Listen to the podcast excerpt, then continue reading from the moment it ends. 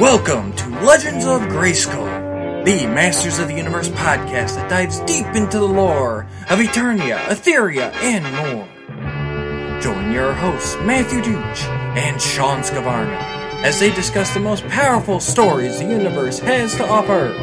News, remasterings, and more are just ahead on Legends of Grayskull.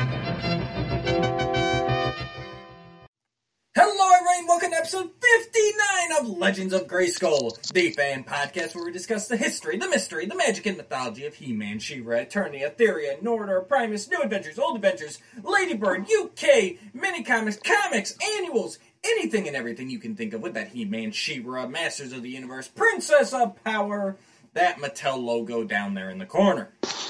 I'm Matthew Dooch, here as always with Sean Scavarna. Sean, how are we doing today? I'm all right. This week has been nuts. It has. This has been. It, I, I, I was I was just saying just before we started recording. This has been the most insane week uh, between my daughter turning nine. Happy between birthday! yeah, ha- happy birthday to my daughter Evan. She turned nine on the 18th. That was really cool. And let's see, we had the Snyder cut of the Justice League movie hit the same day as her birthday, so I was trying to squeeze that in to see whether or not I was going to rant and rave or go, "Oh wow, that actually was needed." Oh, you watched And it? then I I I somehow did on her birthday between the, the way they spaced it with the parts in that movie. Um I, I like did part 1 and then I did something else, and then part two I came back, and then by the end of the night, I I finished it probably close to midnight that night. Um, so, and then uh, real quick here, Yeah. uh, uh, interrupting your flow, but because I've heard people talk about this parts, but then I've also heard people say no, it's just like the full movie. So is it set up where like you can click on like, oh, I'm just gonna watch part one now, or is it the whole movie? they like when I watched it on the app. Uh, Right. So granted, I didn't watch it in the way anything was intended, but in the app they have little markers when you check what time it is, and it'll be like a ye- little yellow marker to let you know, okay, part one is here, part two is here. I didn't do anything to fast forward. I just watched it straight through, but okay. I'd imagine, you know, it's pretty easy to line it up to where the marker was, at least on the app, and you can get into part two, part three. Gotcha. Um, I didn't. I just didn't know. So they're just the standard play options still when you click. it Yeah. up, It's okay. Yeah, but uh, but it's six parts plus epilogue. So Oh, six uh, parts. Wow. six parts plus an epilogue, and uh, and I was I was actually for me being who I am about uh, the DC movies, with the exception of Wonder Woman, Aquaman, and Shazam, I was pleasantly surprised. Uh, I'll just leave that there. I'm not going to get too deep And into I've- it, but uh, I've heard more positive than negative, and I've I've stayed spoiler free, so maybe the negative stuff is all hiding in the spoiler filled reviews. But everything I've read, where just like people's general feelings, has been positive, at least comparatively to the, Yeah. the theatrical release. So I, Oh, it, it, it's it's day day and night, uh, and that's one thing I will say, and uh, that's what really shocked me because there's even moments in the movie where if you watch the theatrical, you might go, "I bet that was Joss Whedon," yeah, and then you watch this and you're like, "Oh, that was a Snyder moment." That's actually funny. There's humor. He isn't nihilistic in this moment. This is amazing. so uh, you know, the, it, it really did shock me on that level. Um, and and I, I got to admit, you know, out of anything that that Snyder has offered as a DC offering to this point in his his trilogy now of of the movies he's done, it is the best and strongest offering From him. So from from Snyder, I still feel that uh, Shazam and Wonder Woman for me are more palatable of things I want to go back and rewatch more than just once. right. But Justice League, I, I'm like, wow, this actually made me happy that I kept uh, HBO Max until now to actually check that out. right. So there was that catching Now, up on Superman One, and one Lois. last question. Yeah. So theatrical Justice League came out. hmm Did you want to see a sequel to it? or were you like, I'm good with this franchise ending here? I I was good when the theatrical came out. I was good with saying, okay, this is the end of Snyder doing his thing with these characters. At least that was my hope. And And you know where I'm going. Now that Yeah. this cut has come out, do you want to see this kind of universe continue? I still don't need the universe to continue. That's Okay. my personal thing.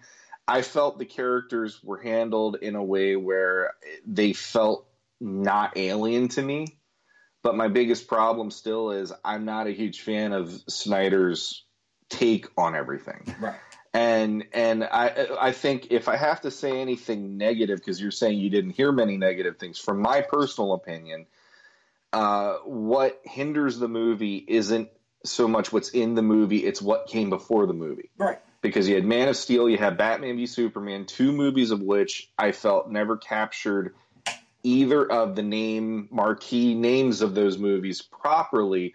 And so you're starting off Justice League with the idea Superman's gone, Hope is gone, but where have we seen that in either of the movies leading up to this Right. movie? So it's like a it's almost like you're going into this movie with this idea of what the character should have been, but never was shown what Well, was supposed to be. I completely agree. They were always leaning on our knowledge of the DC universe. Yes, And us exactly. And, going, I well, hated I'm that. I'm invested in Superman because I follow, I, I watched the animated series, I've read some comics, you know, I know Yeah. Superman, so that's why his death impacts me, and that's why they've never gotten the mainstream praise because to Mhm. the to the to. I mean, it's probably smaller than it used to be, but probably seventy five percent of the population does not follow comics, has never followed comics, you know, Yep.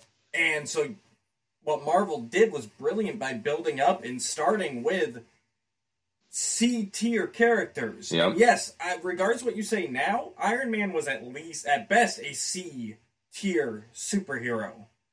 At least. At least, I think I'm still being Yeah. generous there. Yes, yes. Um, Especially then, Civil War was happening in the comic books, Right. and so it was Team Cap or Team Iron Man, and everybody hated Iron Man at that point too. So saying you're Right. releasing a movie with that name character, whoo, talk about a gamble back in that that time. But So, that's who they built up. They built up Mhm. the unknowns. And yes, exactly. You know, you know, they built up Iron Man, they built up Thor, they built up Hulk even, and then they brought them together.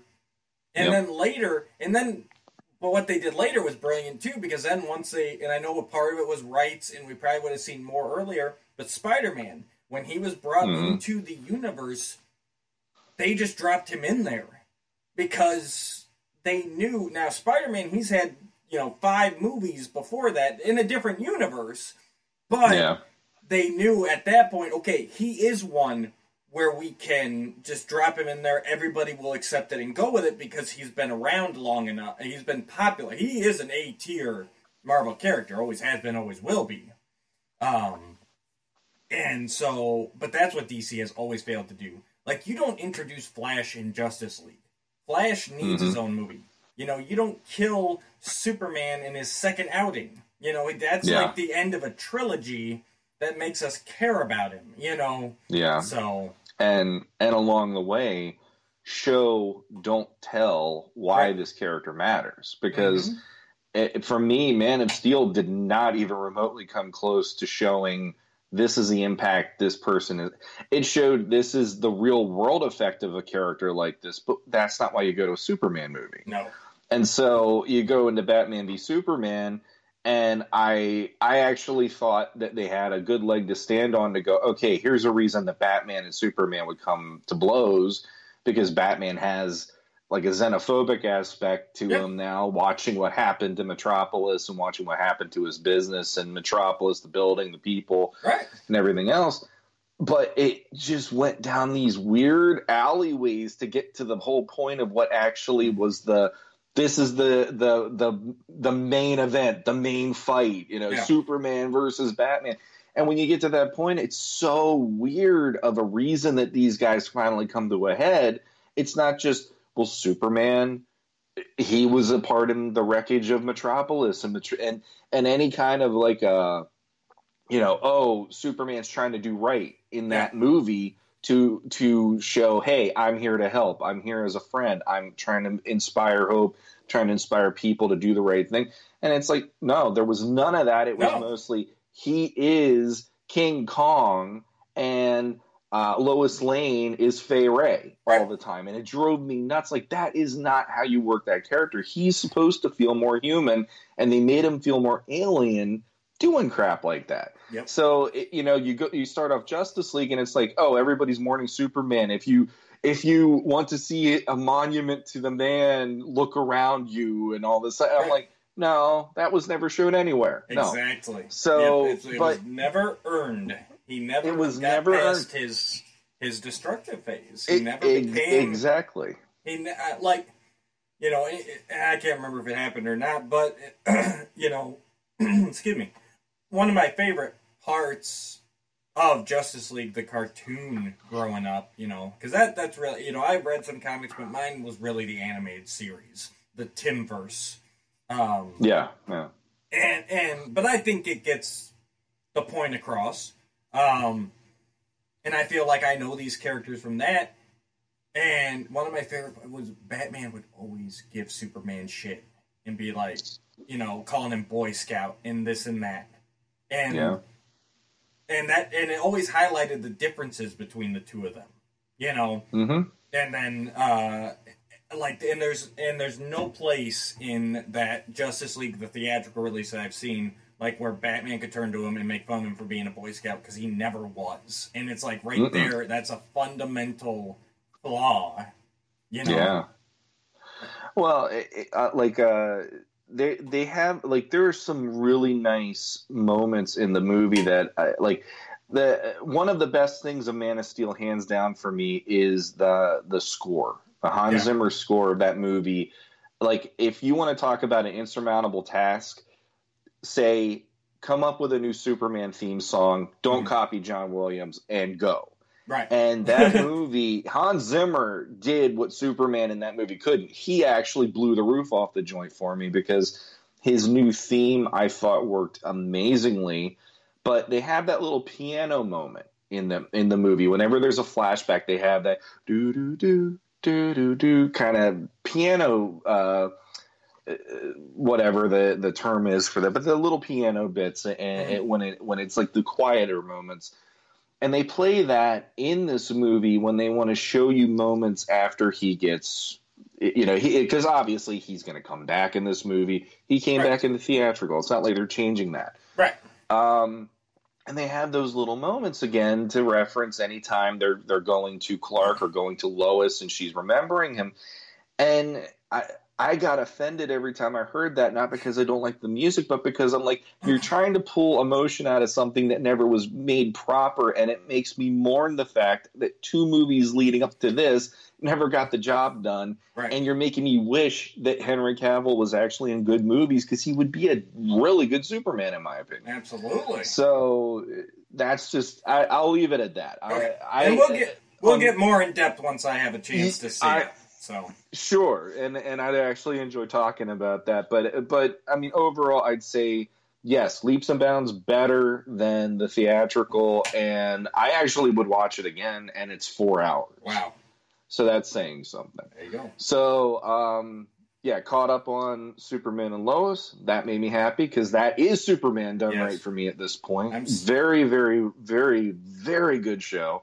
I'm still Um, an man, behind. I think I finished episode. I just caught up yesterday. I think there's Yeah. I, I just caught up yesterday, so I know. And I'm starting to get anxiety. There's too much stuff coming out that I like, and I'm trying to keep up with it before social media ruins it. yes. And it's like uh, I managed to get uh, Winter Soldier or Falcon and the Winter Soldier, and I then getting. Uh, well, we I'm not talking about that other than I got to see Yep. it, but getting on task of what we were about here on Legends of Grayskull. Something cool happened to me this week and it was actually in reference to our last episode. Um, we we had a friend of the show, Matthew Rodriguez, on. We talked about any B plot from the '87 movie that would have expanded the Eternia side of things Right. versus the Earth side. And Check out episode early in uh, the- 58 and uh, 58, Yep. yep. or earlier in the week, uh, there was somebody on Facebook, and they were selling something, and I go, "Oh yeah, I got to do this."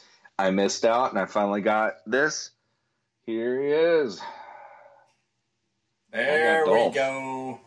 I finally got him in my collection, Re- but uh, not only Dolph, Eh, Re- not only Rebel Dolph. Leader He-Man for our audio listeners. Rebel Leader He-Man. And he got And there Dark he is. Despot Skeletor, which are obviously I got both of them. movie versions made by Super 7 of the classics figures. Very nice. Yep. Very nice. Yeah, I'm. I I have been in a very like eh, basically leading up to that episode, uh, episode fifty eight. I was already in a man eighty seven movie, and I, I'm getting back into that mindset. And then there was somebody that was selling them. He he wanted it individually. They were less money than anything I've seen anywhere Right. right now because the, these guys a piece were going for about a hundred or more anywhere I was looking, Yeah. and I managed to get them for a lot less than one of them Yep. uh, it goes for, and that just made me so happy to finally get them in the collection. And those those are two So. figures. I have I have them and I have the God Skeletor. And like I did not get into the Filmation Classics line because I felt it didn't match well with the look of Yes, of the yeah. regular classics line. It was too simplified. Those figures are to the other extreme. I mean, they are Yeah. the characters off the big screen. You know, the, Mhm. they look live action. They don't look in the classics aesthetic. But those Sure. ones I still had to have, which is and I, I'm not sure why. There's something about the filmation line on top of it not fitting in with the classics. It still doesn't look quite right to me for some reason, especially that He-Man. Like it's it, there's something Mhm. just a little like Filmation's designs don't translate well to action figures to me, hmm but those movie figures translate perfectly. And so it's like I have to have them. It's like yes, maybe I'll probably never set them up. You know, once I get the space to display my whole collection, I'll probably never set them up necessarily with the classics, but they're they're perfect representations of what that movie was, and and they will go even by themselves. Um, I was hoping they would release another wave. Um, what what would you want from another wave of William Stout collection from Super Seven? Uh, I mean, right off the bat, first ones would uh, easily be uh, Teela and Man at Arms and Evil Lyn, and probably Beastman. Okay, so you just Um, You- just to, you're like just just get out those heavy hitters. Yeah, give me the heavy hitters. I don't even need sorceress, honestly. I, I and, Yeah. and granted, like it would be cool to get a sorceress just because Right. she's a different aesthetic than the typical one. Um, I I would would have almost loved it if they would have done a two pack of the sorceress and Lubic. Lubic though, Lubic? that would have been great. Lubic, yeah. Lubic is my top one. If they Uh-huh. did another wave, they need to do Lubic. Um, Lubic with a shotgun. I, I well, yes, the shotgun had the had the robes, had the robes to put on over him.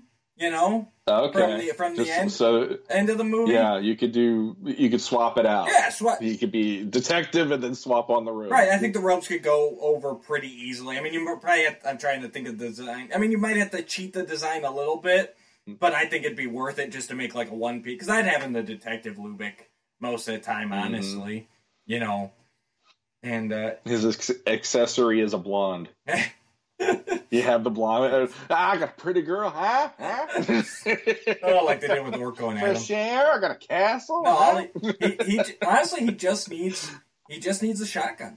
Like and and I think I think because uh, looking at the shared parts, like there's only so much Lubic could share. I mean, yeah. I mean you could dress it up and everything, but there's only so much you could share. So I, I would be fine with just getting a shotgun. You know, like minimal Mhm. accessories and just to get the Lubic. Um, beyond beyond Lubic, um, I would say throw in uh, the Trooper, you know, and that could be the, the Skeletor Shock Troopers.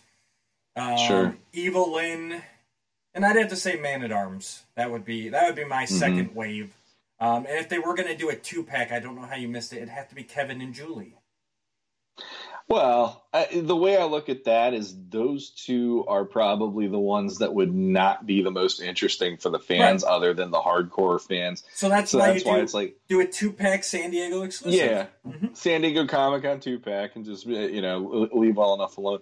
Because it's funny watching the movie leading up to the last episode. Uh, my daughter and I were talking about it, watching it, and she actually said that the movie version is the Teela that she likes the most. Really? She actually likes the look of that version a lot more than the traditional version, which kind of shocked me. She she is But- only nine, so you know.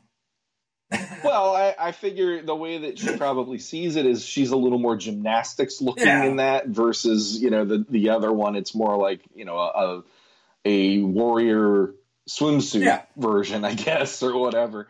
So, but yeah, I mean, like just looking at this, I had Gwildor at one point, and I ended up trading him, and I kind of wish I didn't now that I got these because I traded Gwildor going. I'm never going to get these guys. Right. I'm not worrying about it, you know. And exactly, your thought.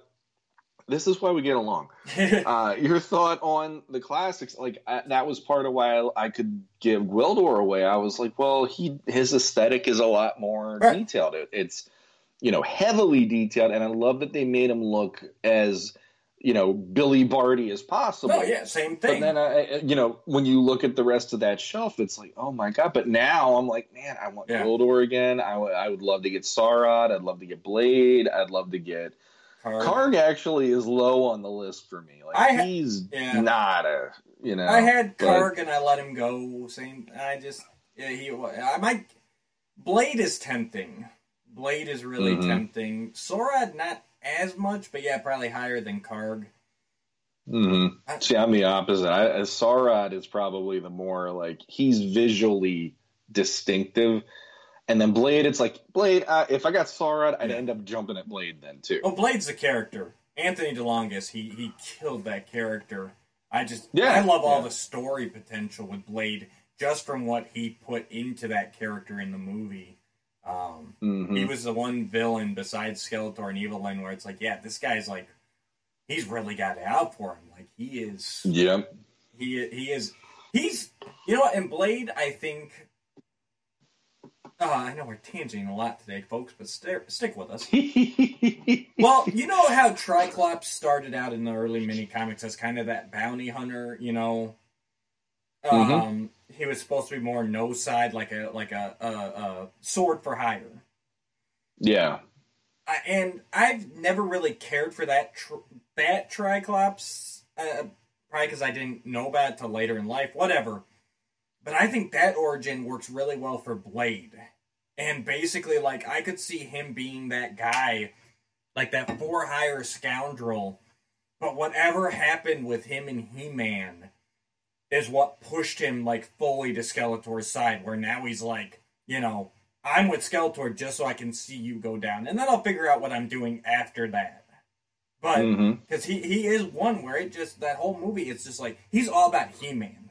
You know, Evil-Lyn's Yeah. trying to figure out how to overthrow Skeletor and take you know take Grayskull eventually. You know, Beastman and and Kargan they're serving Skeletor. Blade just seems like I want that guy.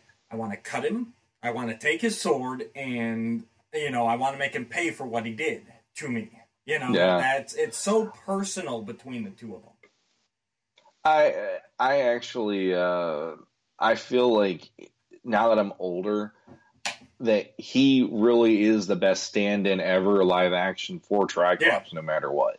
And you know, all they had to do was just put a visor on him, and I would have been like sold. Like Yeah. you don't really need to do a whole much, a lot more heavy lifting than just get that visor on him. He didn't even have to be green, and I know that's probably a sin to some people for me to say. Right.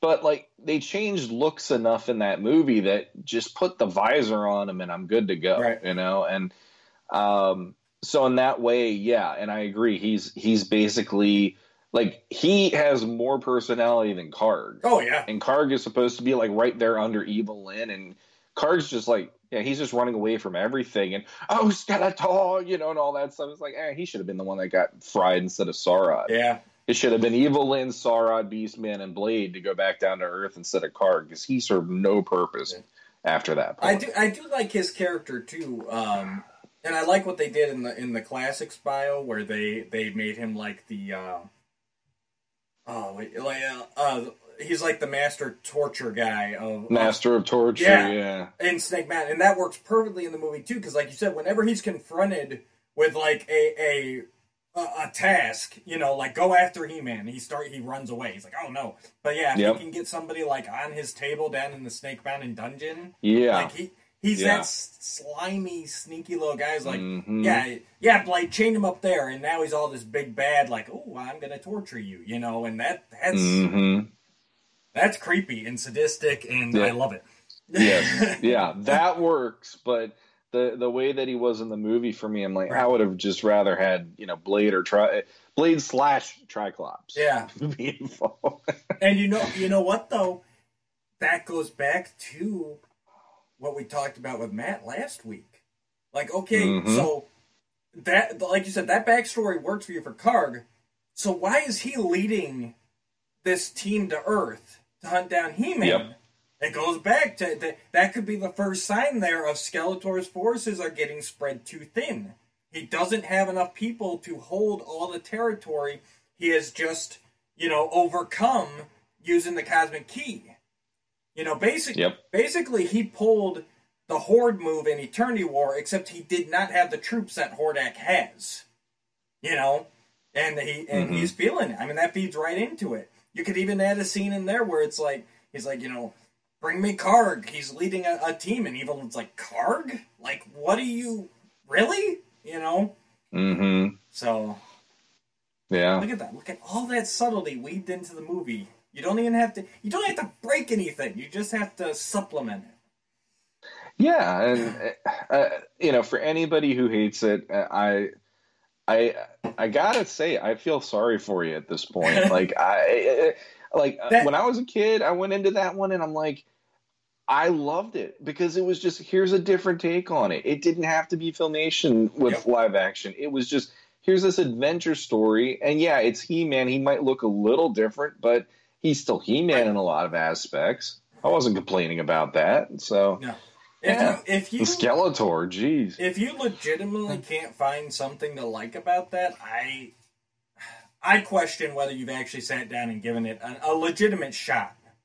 Like really, just Mhm. clear your mind, sit down, watch it. You know, have a drink or two if you Mhm. need to beforehand, and and just try watching it with open eyes without thinking about you know what came before filmation or comics or anything. And I think you'll Yeah. see the similarities shine through if you give it a shot. hmm That's my soapbox for today. And I might have a couple more. I mean, we'll see where we go. Oh, all right. Sorry, I know we. I keep running off on you. Where were we? Did you? that was it. Did you finish up your week? how was your week? Was- How was your week? Now that I went through my week. Um, I, I gotta know. You posted some pictures of your daughter utilizing your new tablet. Mhm. Did she draw that Donatello or just color it in? She colored it. Either way is impressive. I'm just gonna say. I was looking at Yeah, she. I was looking at that Donatello and I'm like, man, that I don't think I could do that good. Like Mhm.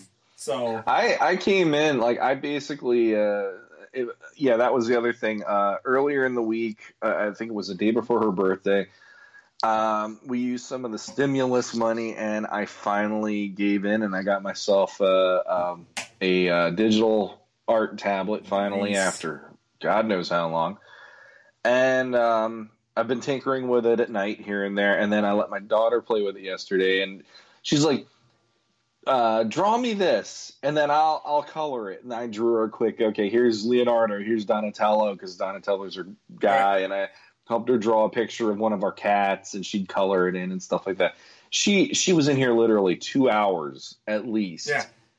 That's all she was doing, and all I did, I just kept coming in. I'd see what she was doing, and I'd walk out and come back. Uh, you know, 15, 20 minutes later, there's you know progress. nice. Um, Nice. So yeah, I, I was enjoying the heck out of that. Both of my kids were were really getting into that yesterday. I love it. so No, very very nice work. Mm. She definitely takes after you. She's gonna in the talent department, and thankfully not in the looks department. Oh Lord. Um. Yeah, my week's uh, nothing really new to report. Just working. I feel like I had just like the landslide this week Yeah. for some reason. I barely ever have anything to talk about, and all of a sudden it's like, well, then there's this, and then there's this. Oh, I got. I, I did get some drawings. I forgot about those because I never got a chance to open them. Yeah, let's do that. Yeah. Uh, no. Yeah. Just work went by really fast this week. The whole week did. We got uh, flag football starting up and baseball starting up, and it's just gonna be because the weekdays are just gonna be kids, kids, kids here. Mm-hmm. Oh.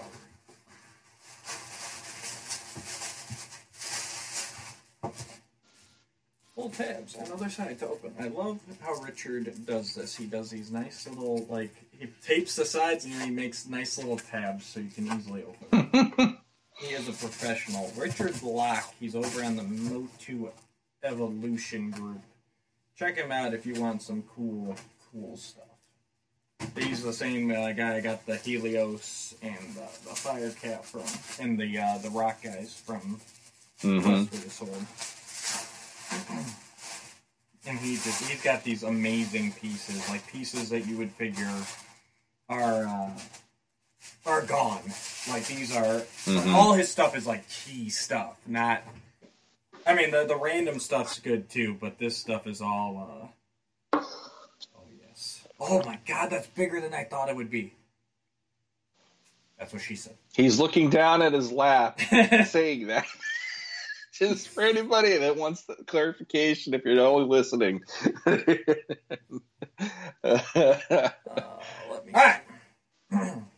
so we got these really nice. Uh, they're just drawings, but sometimes those are even cooler. So this is what they would they would draw this the characters, and then they would animate them on the cells, and then they put the cells on the background to film it. So for yeah, we'll start with this one. This is this is the least cool of the bunch to me, and they're all cool. I got three of them. So first off, we've got. Bra, I hope that's picking up nicely. Oh, okay.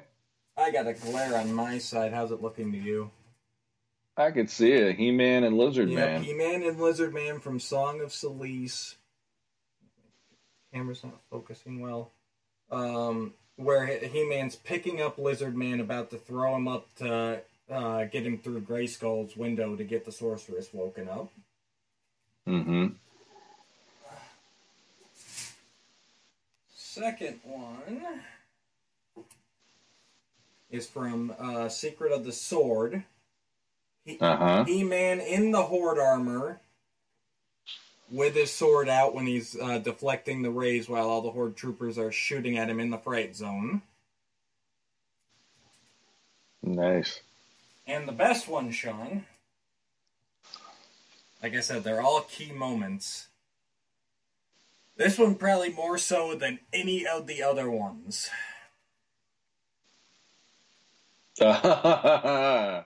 Especially for my taste. Yes. Yeah, that's cool. It is Orko as he's grabbing Lord Mask's mask and pulling it off. And that's this is the one I was Nice. saying it's bigger than I thought. It's actually the whole um yeah, the the paper actually comes to here. So it is, this is actually like the whole uh Mhm. frame it would be. And I don't know how well it's picking up, but there's some cool shading like blue shading around the mask to Yeah. show like the energy that's coming off. This Yep. is amazing. Oh, Mhm. that's awesome. yeah, that that one. You know me with that that actual episode anyway, but on top of that, that is really cool how huge that image is. Yeah, so. I, I, I mean, I, Double whammy. I saw a picture of it before I before I bought it, but I I didn't. I guess I it just didn't click with me that it's going to be like the whole thing because usually they're not. Because usually there's, I mean, Mhm. they're you know you see it on TV. There's usually other stuff going on around them, you know, whatever. Um, Sure. But the, you know that's awesome to get that like right in your face, or go with the oh my god, Mm-hmm. oh, I got to get framing. I've got so much stuff to frame. I. I still got to get my uh, my prints that I showed off not long ago, the the He Man, Teela, and Goddess ones. Yeah, Definitely got to get those framed. Oh, real quick, um, I uh, I posted my first tryout using the tablet the other night. yeah, the She-Ra. and I did a uh, the She-Ra I know, that face was nice. trying to that was here's here's a little insider for anybody listening that cares. Um, so part of how uh, Matt and I met Right. was I actually asked the Whispering Woods uh, Facebook group if I could do an image because they were having the new She-Ra Netflix series was coming out, and I'm like, okay, to celebrate that first new anything Masters related, I'll do a, a, like an actual illustration. We can uh, you know offer it up for a contest. And one of the coolest things of that night was the fact that they said, okay, everybody say for the honor of Grayskull, and then they'll pick based on that. And that was one of like I saw my artwork and just seeing people all down that thing for the honor of Grayskull. I, I actually got misty eyed that night seeing that because it really really affected me. There, were, there was a lot of the- people that jumped in on that too. Like everybody was, was- getting in. I think damn near. and that was part of it. Mhm. That was part of it too, because I, for me being who I am, I don't think my stuff is all that great. When I saw how many people were literally right, I'm just like, wow, you know. So that got me, uh, and and uh, obviously Matthew won, and that's how we started actually communicating Yes. and getting in touch and all this stuff. And um, ever since that day, I have been wanting to redo that piece because part of my problem was it was colored pencils. I wanted to do it digitally to really pop those colors. for digitally. now, when you And, had uh, that, and um, I'm going to cut you off here real quick because I've had it in hand.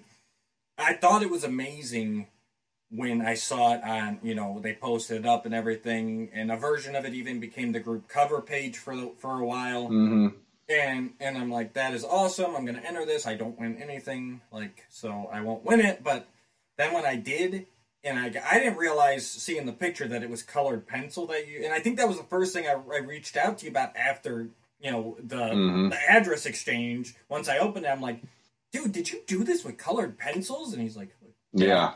And but and I know what you're saying digitally that it doesn't come across as well, but when you see that in person, when I had it in my hands looking at it, that colored pencil shading, whatever, oh my god, like it's beyond amazing.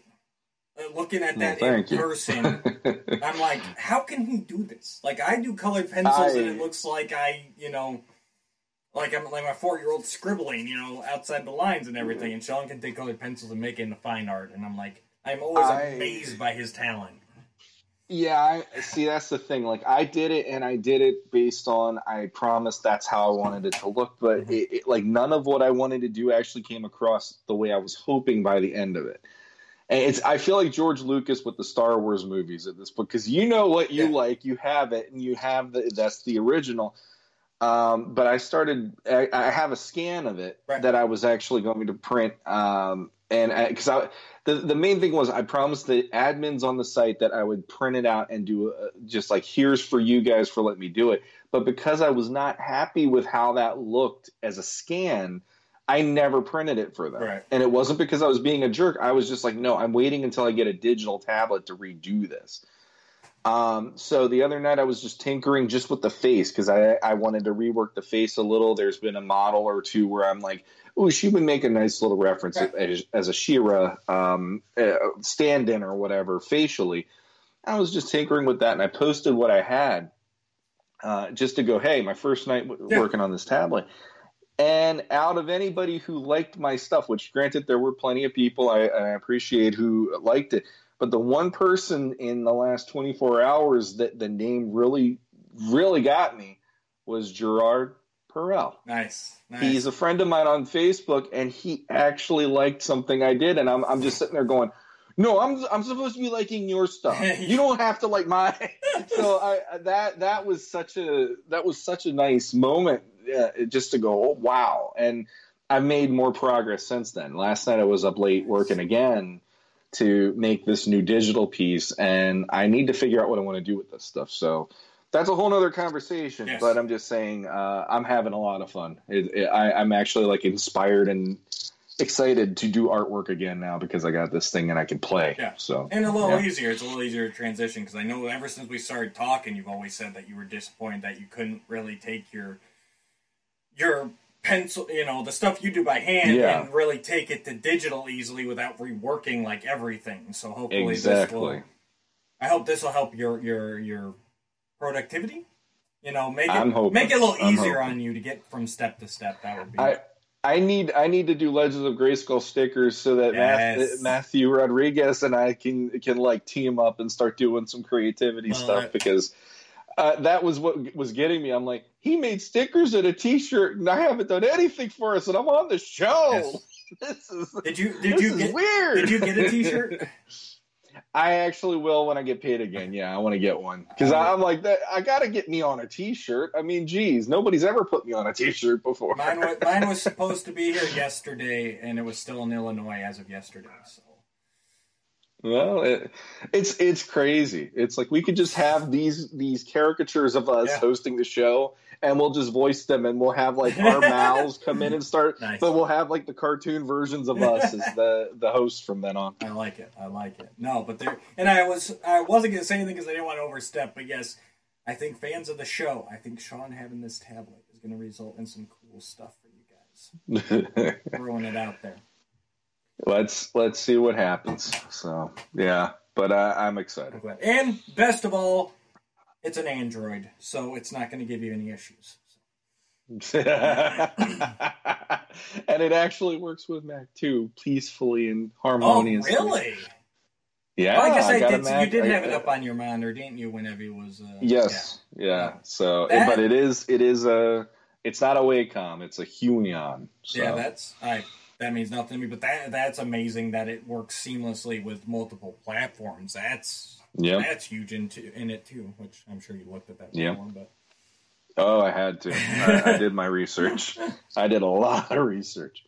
all right, well let's uh let's jump over here. Let's get to, we're getting back to a nice review here. So we're doing um so She-Ra over in the UK had a magazine. I'd say it's more of a magazine than a comic, really. Um, you know, He Man had one, She-Ra had one. Kind of the same as our US comics.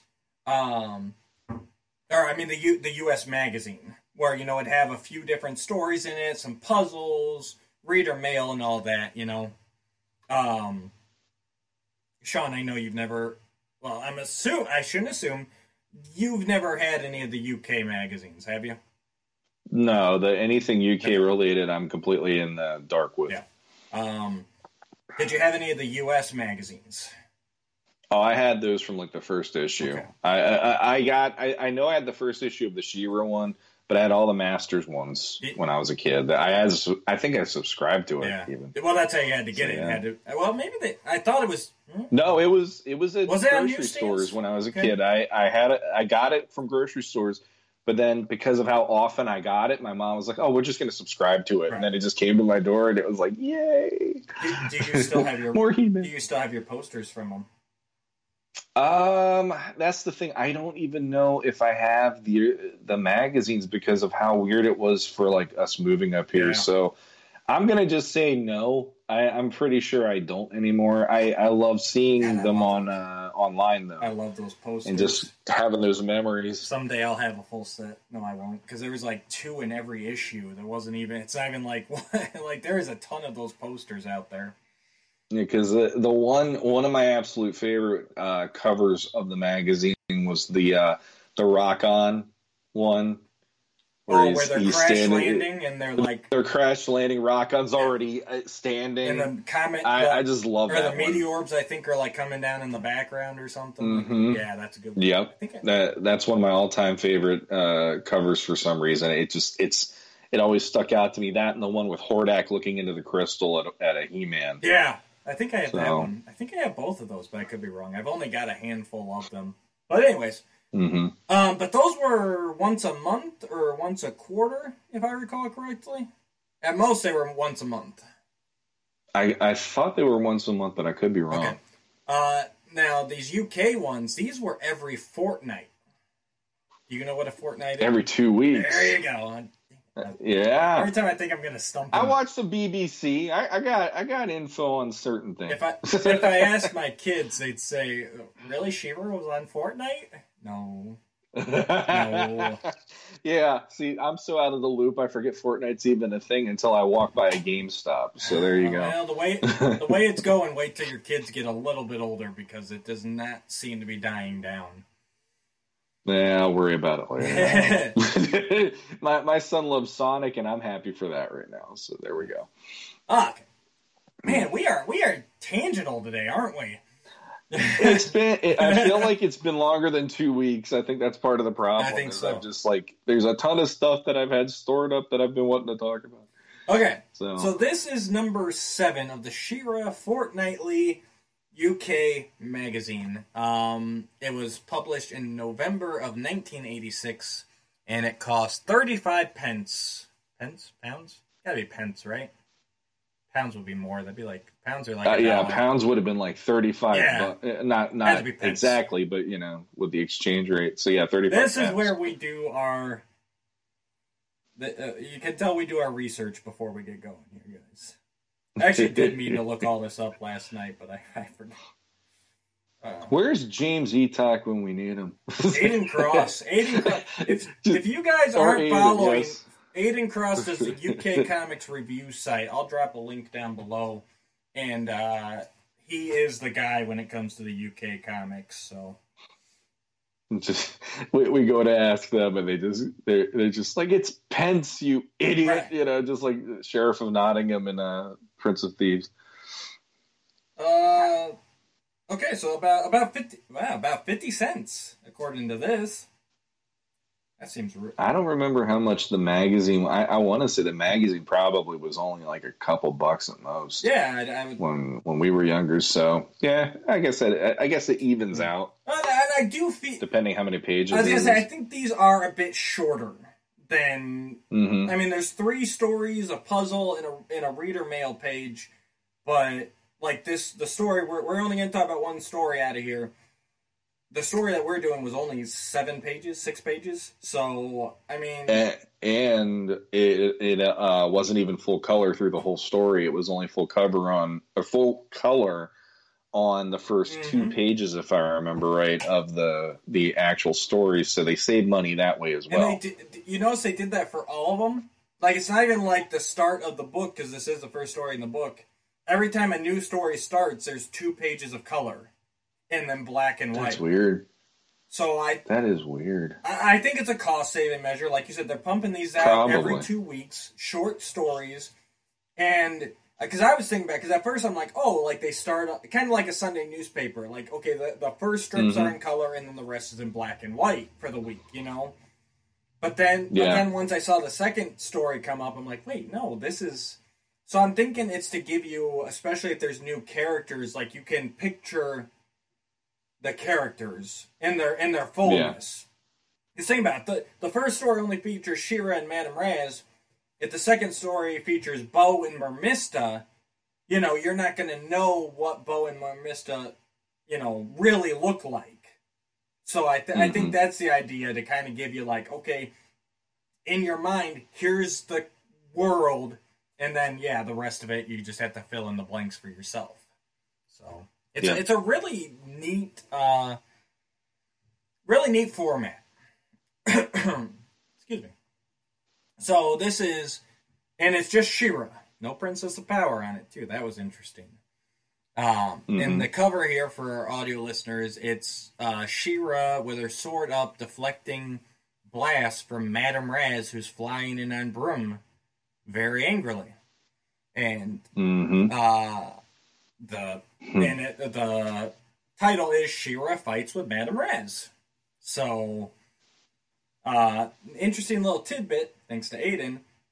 This is the first time for the magazine that the cover matched one of the interior stories. So before that, they were very comic booky, where the cover was just a picture and it didn't actually happen anywhere in the book. Mm-hmm. Like I think, I like that actually. I like that this one. yeah, Because that would have made me pick it up and go like, why are they Right. fighting? You know, like that's a good hook. and it- well, and if I recall correctly, this story was actually inspired by the picture.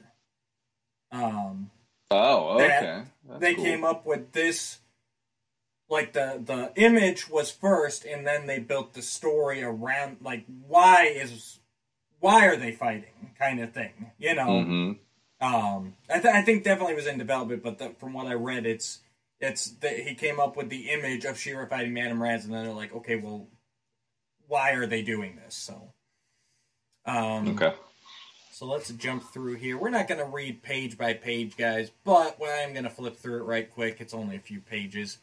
But the, the story is called Freedom Castle. Um, and it starts off with Adora and Madame Razz outside this old, the old castle ruins here. And uh, I am to read this first blurb here talking about Freedom Castle because it's kind of the crux of the story. Oh, I'm at the end on mine. uh, okay, actually, no, this isn't. Uh, okay, th- that is an interesting tidbit, though. So, Freedom Castle lies to the north of Princess Adora's kingdom, and despite its ruined and unseemly condition, still plays host to many a visitor. So, uh, here in this continuity, it looks like Adora is actually running one of the kingdoms. And I did not read any of the issues prior to this. Maybe I should have, but so they're playing a little loose with the con- with the continuity. They kind of had their own, as most things did, their own little pocket there. Um, and it's uh, Adora looks very sad, very upset. She's go looking around the ruins, and uh, Madame Razz tries to pull an Orko and kind of cheer her up. So she tries uh, conjuring up flowers, but they blow up and everything. And uh, but she does manage to bring a smile to Adora's face. And uh, and Adora is saying, you know, she's sorry that she's been moody. She's just been thinking about Freedom Castle's history. And here we go. Here's the part that I want to read to you guys because this is a very interesting history. It was constructed centuries ago by an elfin race known as the Guardians of Etheria. Apparently, they protected the planet in the time before the Sorceress, and Freedom Castle was one of many fortresses built in locations thought to be highly magical. But the Guardians mysteriously vanished, and the castle quickly passed from owner to owner, and one wishing to keep it for too no one wishing to keep it for too long, as the spirits of its makers were said to haunt its stone corridors. Years later, when the Horde invaded the planet, the castle became the site of a great battle for freedom, and was reduced to little more than a smoldering ruin, when Hordak finally crushed Etheria's valiant army. So the whole this is like the last holdout of Hordak's initial invasion of Etheria, you know. hmm And I like that they I like that the idea that these old time races were like, let's find the most magical place because that's what Etheria's always been. It's been that highly magical place enslaved by technology. So they like all their important parts. You know, Freedom Castle was built on this highly magical place by the Elfin race. So then you figure, you know, Castle Bright Yeah. Moon was built, you know, by them because that place was highly magical. It all ties into that that recurring theme on Etheria, you know. Yeah. Yeah, I I like it, it's the story definitely has a like you could you could see coming back to this and telling more stories than this simple little Right. story they built up here, which is it's really cool. It's like uh, ironically co- going back to the 87 movie, it's like this is like one of those kernels that you could come back and just explore in a lot more depth, which is really Well, cool. It's that world building that we love, you know. Mhm. It, Definitely. Because we've never really heard. You've heard about Hordak invading Eternia and being turned away, you know, no matter what continuity it is. And then you've got She-Ra fighting against Hordak, you know, But by the time we pick that up, he's in control. You never really get Yeah. to hear about what happened, how many died, how you know, and so this place is set up as the last holdout. mm-hmm. So, and this is where it goes to the black and white, like Sean said. Um, so Adora and Br- or Adora, Madame Razz and Broom, they they take off. They're gonna give Adora a little moment to, and and to me, it's kind of like Adora's on a journey to to kind of learn about the horrors of the Horde still, and kind of what she's up against. You know, she's visiting all these old Etherian places. So Madame Mhm. Razz and Broom, they're gonna give her a little space. They head into the castle, and she sees all of these uh, elf, the elfin people, like singing and dancing and carrying on, and sh- and uh, the spirits of them. Uh, and so she's running back to let Adora know about it. As she's heading out, she sees the sorceress and Hordak in a face-off. And yes, folks, Mhm. that is the sorceress of Castle Grayskull, Bird Lady. Turns into Zoar. You know her. Excuse me. So Madame Razz starts attacking. She wants to help save the sorceress.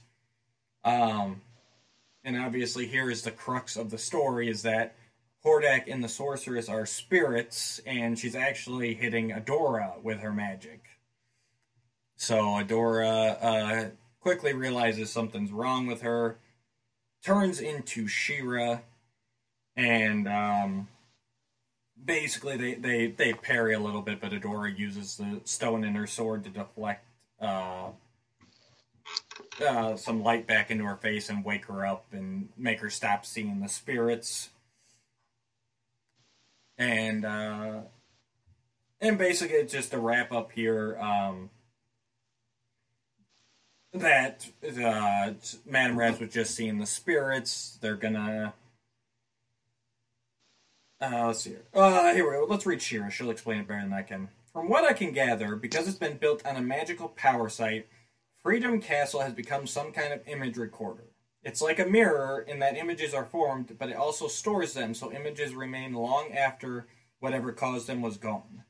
Only people of a mystical nature can see these images, and because of the unpredictability of your powers, you saw an image of Hordak as he was when he attacked the castle years ago instead of seeing me. And they hope that one day Freedom Castle will record Hordak's downfall one day. And that's that's the story. Like I said, just a, a nice little to me it's just a nice little world builder. Um hmm and the, the the one last thing I'll say before we go into our discussion is the next page. I don't know if did you go on to the next page, Sean? Mm, I didn't, so you're gonna have me shocked and amazed. I'm so the next page is the letter page, and I don't Ah, fun at much, but they really should have thought about this a couple of times before they did it. The letter page is entitled She-Mail.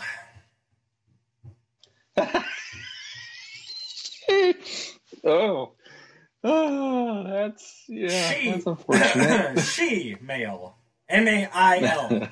M-A-I-L. So, they they could have called them postals of power or something, you know, like. Uh, I mean, that's real. Literally, that was three seconds later. I threw. she letters? Mail to She-Ra? I mean, there's, there's, uh, She-Ra's mailbag. She-Ra's mailbag. the, the Swiftwind Yes. Post, you know, or Swiftwind's mailbag, or what? Oh my god! Or or or or you know, uh, ask Madame Razz, like like dear dear uh, Dear what's Abby. it? Dear uh, dear Abby or whatever that is. Yeah. Yeah. So, um, yeah, that was That's an unfortunate. Well, it, it's the whole thing uh, Disney Plus and all that's doing now, where they have to put up the uh, caution in front of certain, like the Yeah. Muppet Show. and it's like, oh, there's a little bit of racially charged something in here, and that was of the time, and sorry, right. but we're gonna put it on anyway. Yeah, I, I, w- I would love to find. Uh, I I'd love to find some of these people. we got we got uh, Teresa Louise Aspinall from Manchester wrote in, Mark Secor from London, Elizabeth Ainsworth from Nottingham, uh, Jillian Longharn from Lurgan. Um, yeah, it'd be it'd be cool to find some of these people. Uh, we talked about this before. Mm-hmm. So yeah, so that was Freedom Castle. So Sean, what do you think of the story? Well, it's a short story. Yeah. Um, but but it's it's more the story that your mind can make up after you read that story that makes it interesting. Like uh, it, has got that sort of like uh, short story vibe of like um, I, I want to say like an Edgar Allan Poe yeah. sort of a thing where it's like it, it makes your mind definitely build something from this little nugget like they gave you there. And you know, thinking of the little bits that they put into the history, it makes me th- it makes me go like I would love if they could have done a prequel to show some of this stuff yes. leading up to Adora's capture eh, or, or kidnapping, yeah. I should say, and all this because I think there's plenty of story and plenty of interest in that that still could be you know put out there for fans. And that was one of those you know if i saw that in a movie that would be like well wait we got to talk about that in the next right. movie because that's cool. Excuse me. Um, yes and, uh, that's what i love about it. I love that it gives you a glimpse into the world before that we rarely see. It, it builds you up with some different races you know. And the most interesting thing to me was that the sorceress was there now yeah. I'm sure you could easily say, because this is early on, it's issue seven. I'm sure you could easily say that maybe the writer got confused with Sorceress and Light Hope. But, let's say they didn't. Let's say it was intentional that it was the Sorceress there. Why?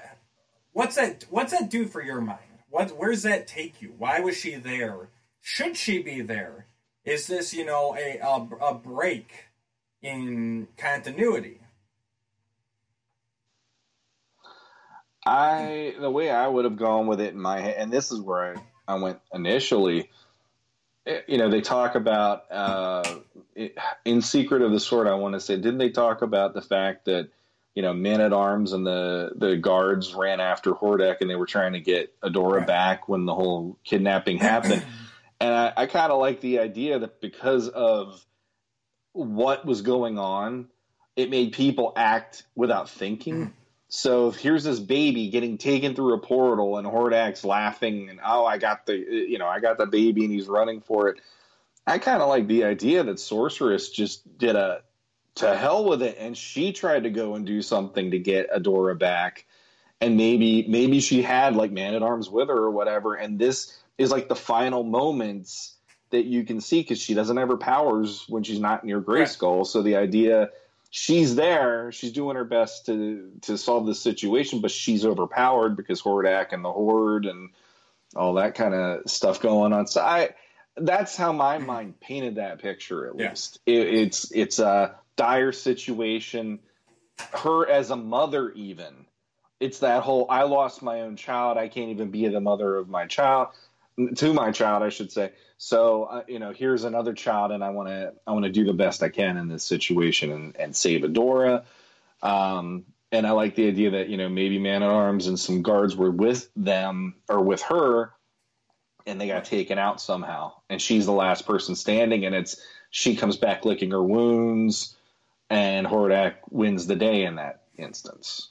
So you see that pivotal moment in the history of not only Eternia but Etheria. Like they, I mean, either way for and and I went the same way. Either way, it needs a little bit of retconning because we clearly saw in Secret of the Sword that you know Hordak escaped. They didn't know where he went, and it was years before mm-hmm. they figured it out.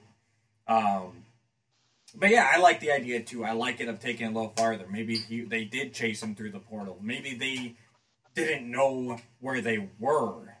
You know, that that that'd be my only thing Mhm. because I still to me it's like, okay, if they went there then why why did she wait then, you know, 20 years to try again to send He-Man through?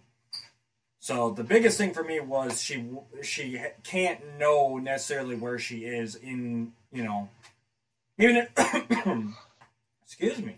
it's not a good morning for me. Even if she knows she, she's on Etheria, once Hordak defeats them and blasts them back, they don't know how to get back there. As long as that's put into place, Mhm. I'm good with you know.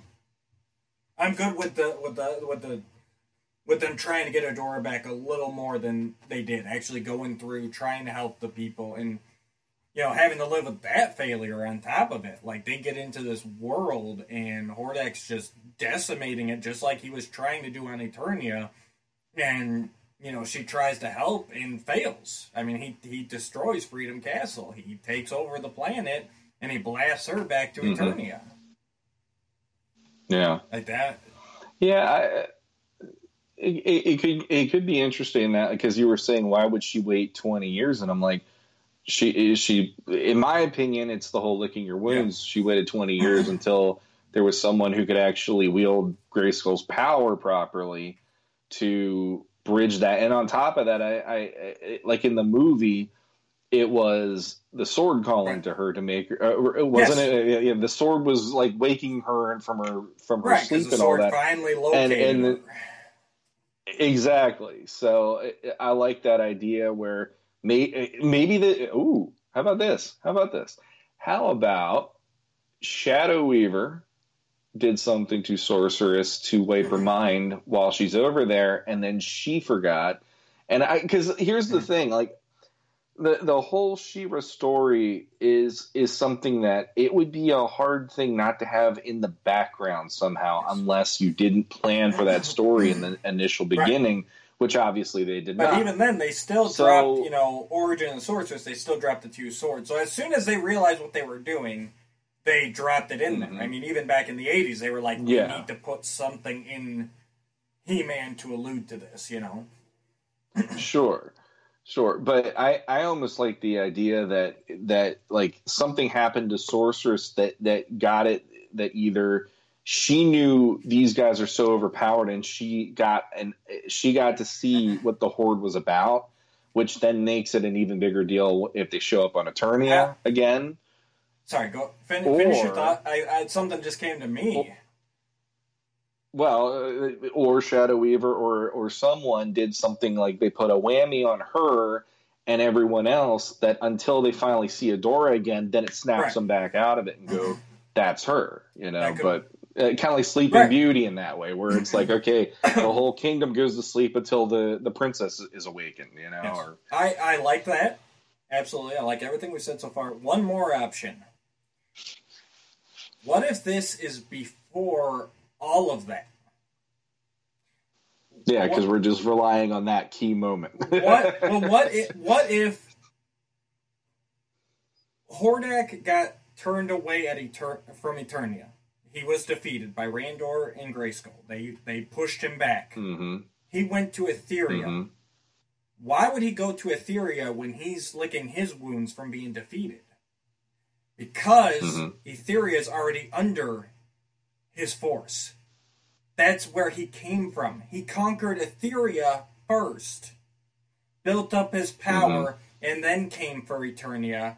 So when he got pushed back, he escaped back to Etheria, but Sorceress to Man Arms, you know, I mean, it's still kind of well, they don't know where he went necessarily. So, I mean, Sorceress has been Sorceress for a long time.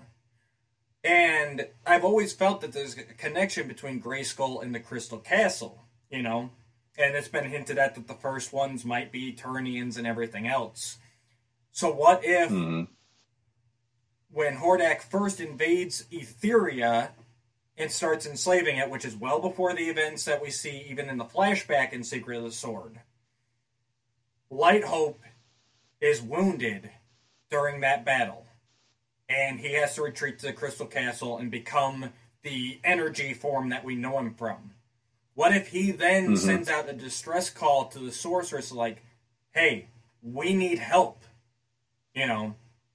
And this is in the time even before, you know, because we saw an origin of the sorceress that, um, you know, Grayskull was kind of off the grid when she took over the duties of sorceress. Teela-Na did. You know, they didn't have the connection to the royal palace or anything. You know, obviously no He-Man, nothing like that. Like Grayskull was on its own. So sorceress Yeah. has nobody to call. She's got no heroic warrior. She's got no He-Man. So she sets off through the portal herself to aid Light Hope.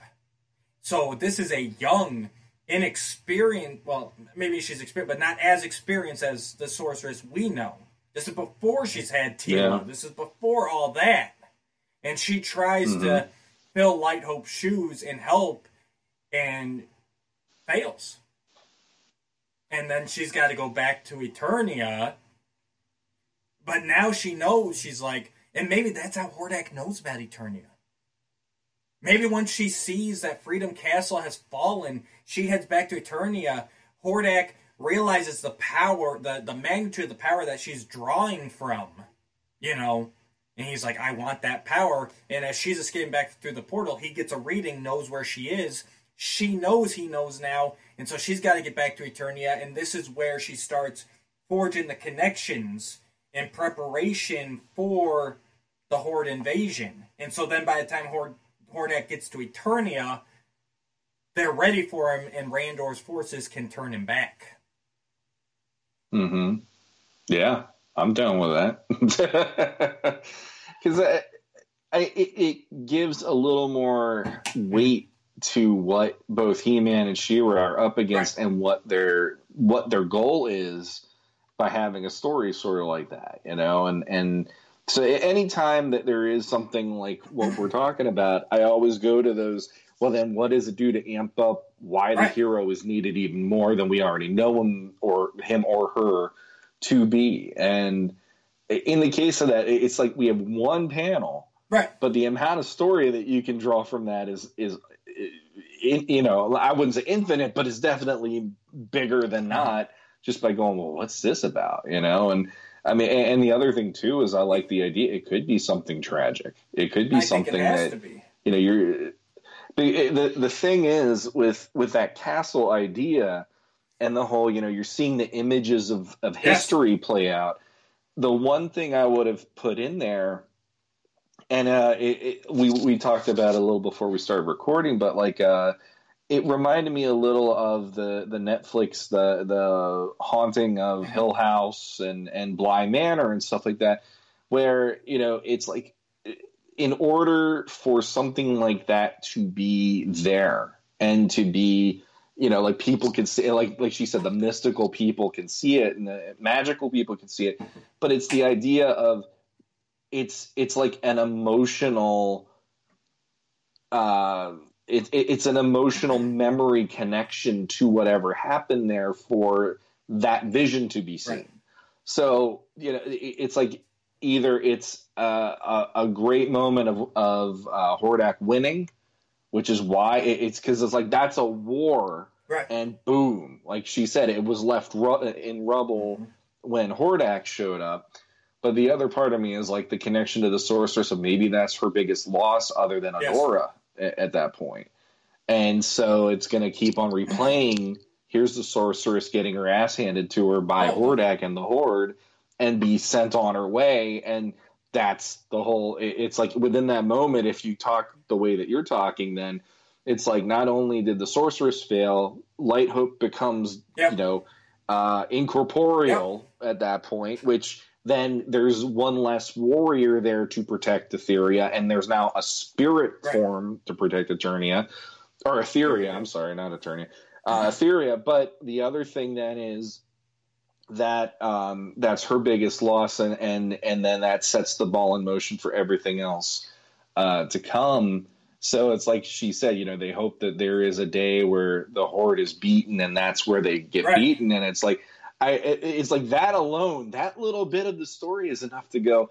Well, show us that. You know, that would be really cool to look at and go, she And was that- right. And you know, have have She-Ra there next time with Hordak at the edge, at the end of her sword blade, and he's surrendering. You know, you, that would be a, a nice end to like you do something like this, and like this is an early issue of the comic, issue seven, and then by the end of the, you know, if these things back then had a finality, you know, an ending, at the end of it have like a do or die situation. You know, Whispering. I imagine Rebels would lose Whispering Woods. You know, they'd lose that protection. Mhm. They'd be forced to fall back. It's do or die. It's all or nothing. And so Adora is like, hey, let's let's retreat to Freedom Castle. This will be our last, you know, our last barricade, Last our last stand. You know, because it's obviously close. Mhm. To, it said it was north. I'm assuming they mean Whispering Woods when they say the Kingdom of Adora ran. So it's like, okay, we're gonna fall back, and this is it. And they all hunker down, and you know, eventually they do end up winning, and it'd be a nice bookend to the saga. yeah, Um, and real Yeah. quick here to because my mind's still thinking about that. I, th- I think I like that last one best, but I think putting it before solves most of the. I don't think you'd have to retcon really, because what you could do is once Hordak controls Etheria, uh, we know Crystal Castle was hidden away, and I think once that point happens, the connection between Grayskull and Crystal Castle is lost. So that's why Sorceress can't find Adora when Hordak escapes. Like you, mm-hmm. because she never really. I mean, she says she couldn't find her, but like she could know, like okay, Hordak's going back to Etheria, but because that connection is severed, she can't find Etheria. Like that's the issue. Mhm. She's like, I know it, and wouldn't that be even more frustrating? Like I know where she Mhm. is, I know where he went, I know where he took her, and I can't get there. I can't find it. So then she casts a spell on the sword to keep searching and searching, and finally it locates whatever faint echo of the crystal castle, whatever. And you know, twenty years later, it wakes Sorceress up in the middle of the night, and it's like, it worked. It, it, it found, it found it. You know, because I assume, you know, Mhm. dealing with the laws of magic, portals. You know, you'd have to know where you're going. You can't just open a gate to somewhere kind of like in the 87 movie Gwildor's like you can't just punch keys at random i mean you open the gate to somewhere but you have to know it so basically that's it sorceress could not find the location of etheria because before that they'd used the crystal castle as like the anchor point and it had gone dormant so it took her longer to find it to find the planet Mhm. and then, of course, once Adora wakes up, they get her the sword. She wakes up. She awakens Crystal Castle again. That's why it's so much easier for He-Man and She-Ra from that point to cross back and forth because we we've reopened the connection, and we're winning the planet back. See, that's that's what makes that story richer for me than what we have already. Exactly. You know, and that's something that like it, it's. When I was a kid, She-Ra was already a hard sell for the simple fact. Like I grew up with the Savage mini comics going into DC and everything else, and then when you pull in how they did uh, She-Ra, it was always way more unlike what I wanted. Right. You know, and it's like I could. It wasn't an issue of oh, it's a girl Right. who's the lead. It, that never was an issue for me. It was more like I, even as a kid, I was always hung up on. You know, oh well, she shows up at the rebel camp. They Right. know she's a horde. Uh, they know she's the uh, what what the heck Force was she? The um, force captain Adora from the horde. And she's like, "Well, I, now I'm with the good guys," and everybody's cheering her. And I'm like, "No, this." Is, even as a kid, I'm like, "Too easy." Yes. No, like, don't you people have movies? this isn't how it works. But, but like, when you bring in the emotional Yeah. side of it, though, because like that was one of the moments that got me in in uh, Secret of the Sword when Marlena sees Yeah. her again. That got that affected me as a child because I'm I, I remember being in the theater going, imagine if I never knew my mom Yeah. and dad. That would be crazy. Meeting them as an But adult. you know, seeing this, it- yeah, exactly, and all those years that you missed, you know, all those lessons you would have learned through your parents instead of a you know, a tyrannical galactic Dude, ruler. You know, Before Adam and Adora go through the portal back to Eternia for the first time after they free Angela, she turns Mm-hmm. to Adam and she goes, do you think mother and father will like me? Mm-hmm. You know, and on top of that, like we've said many times before, all the stuff that Filmation couldn't get into, but Larry DiTillio, he pressed it. He he did everything he could to make you realize the subtext he was going for. Because in her mind, Sure. she's thinking of all the stuff she's done, and she's living with this. All that stuff was in the service of evil. All that stuff, Mm-hmm. whether directly or indirectly, caused pain and suffering. What are my parents who are benevolent rulers? Like not even like here's your parents, they're farmers. No, your your dad is this king that the entire world loves, and you're coming Mhm. home like, I, you know, I killed a man. I, I I helped burn somebody's house down because he didn't pay taxes. Like, and just the, like you said, the I, I can't even imagine what would be going through someone's mind like that. Like as an adult doing this stuff and now getting to meet your parents and you find out they're like the best people on this planet. You know? Mhm. And now you're supposed to stay. Yeah. This is a whole internal struggle that just really makes She-Ra work for me. You know, you Mhm. you've got to find a way to rise. That's why the secret identity works with She-Ra. You know, I've said it before. I'll say it again. It works because she needs to earn people's trust. She cannot just go, "I'm She-Ra." It, it would work absolutely, but she knows that that's not enough. Adora needs to atone for her sins. Adora needs to make people trust her. She needs to learn. She needs to win them over. And I can see there being Yeah. that struggle in the camp.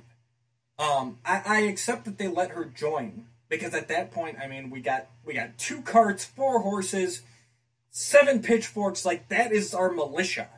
The rebellion is Yeah. done, and Glimmer knows it. I, I could see Bow. Mhm. I could actually see Bow being the hardest. Bow being like, "You are not bringing that force captain in here, Glimmer. What are you thinking? She is going to sell us out. She's going to, we're going to, she's going to burn us from the inside out." And Glimmer going, "We have no choice, Bow. She is battle hardened. She Mhm. has knowledge of the horde. If there is any chance that she is on our side, we have to take it because we are out of options." you know and, Mhm. and and i would love to see that struggle you know glimmer and bow on the and Well, obviously bow would eventually come around but it has to be earned same thing we said at the beginning of the ep- beginning of this episode you have to earn it Yeah, I mean, you know, like the the older I've gotten, the more I think She-Ra, no matter what, has the biggest uphill Oh, battle yes. every freaking day of her life. And and uh, it took me until I was in my twenties for my roommate at the time to bring that up to me because I was all about. He Man, and and he just out of nowhere one day just dropped this. You ever think that you know He Man has it easy? Yes. And I'm like, what do you mean easy? He's got Skeletor, he's got that. And I went through the whole thing, and and he goes, but he lives on a planet where he's the good guy, and it's usually okay.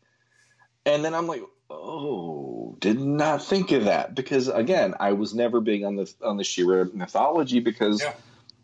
The stuff that would have engrossed me is the stuff we're, like we're talking about. Yep. The stuff that we got in the cartoons They- I'm not trying to downplay or belittle them, but it never reached that depth that I I'm really Yeah. being grabbed by, like the way we talk about it, or I uh, you know love it or hate it, like the Despara Yeah.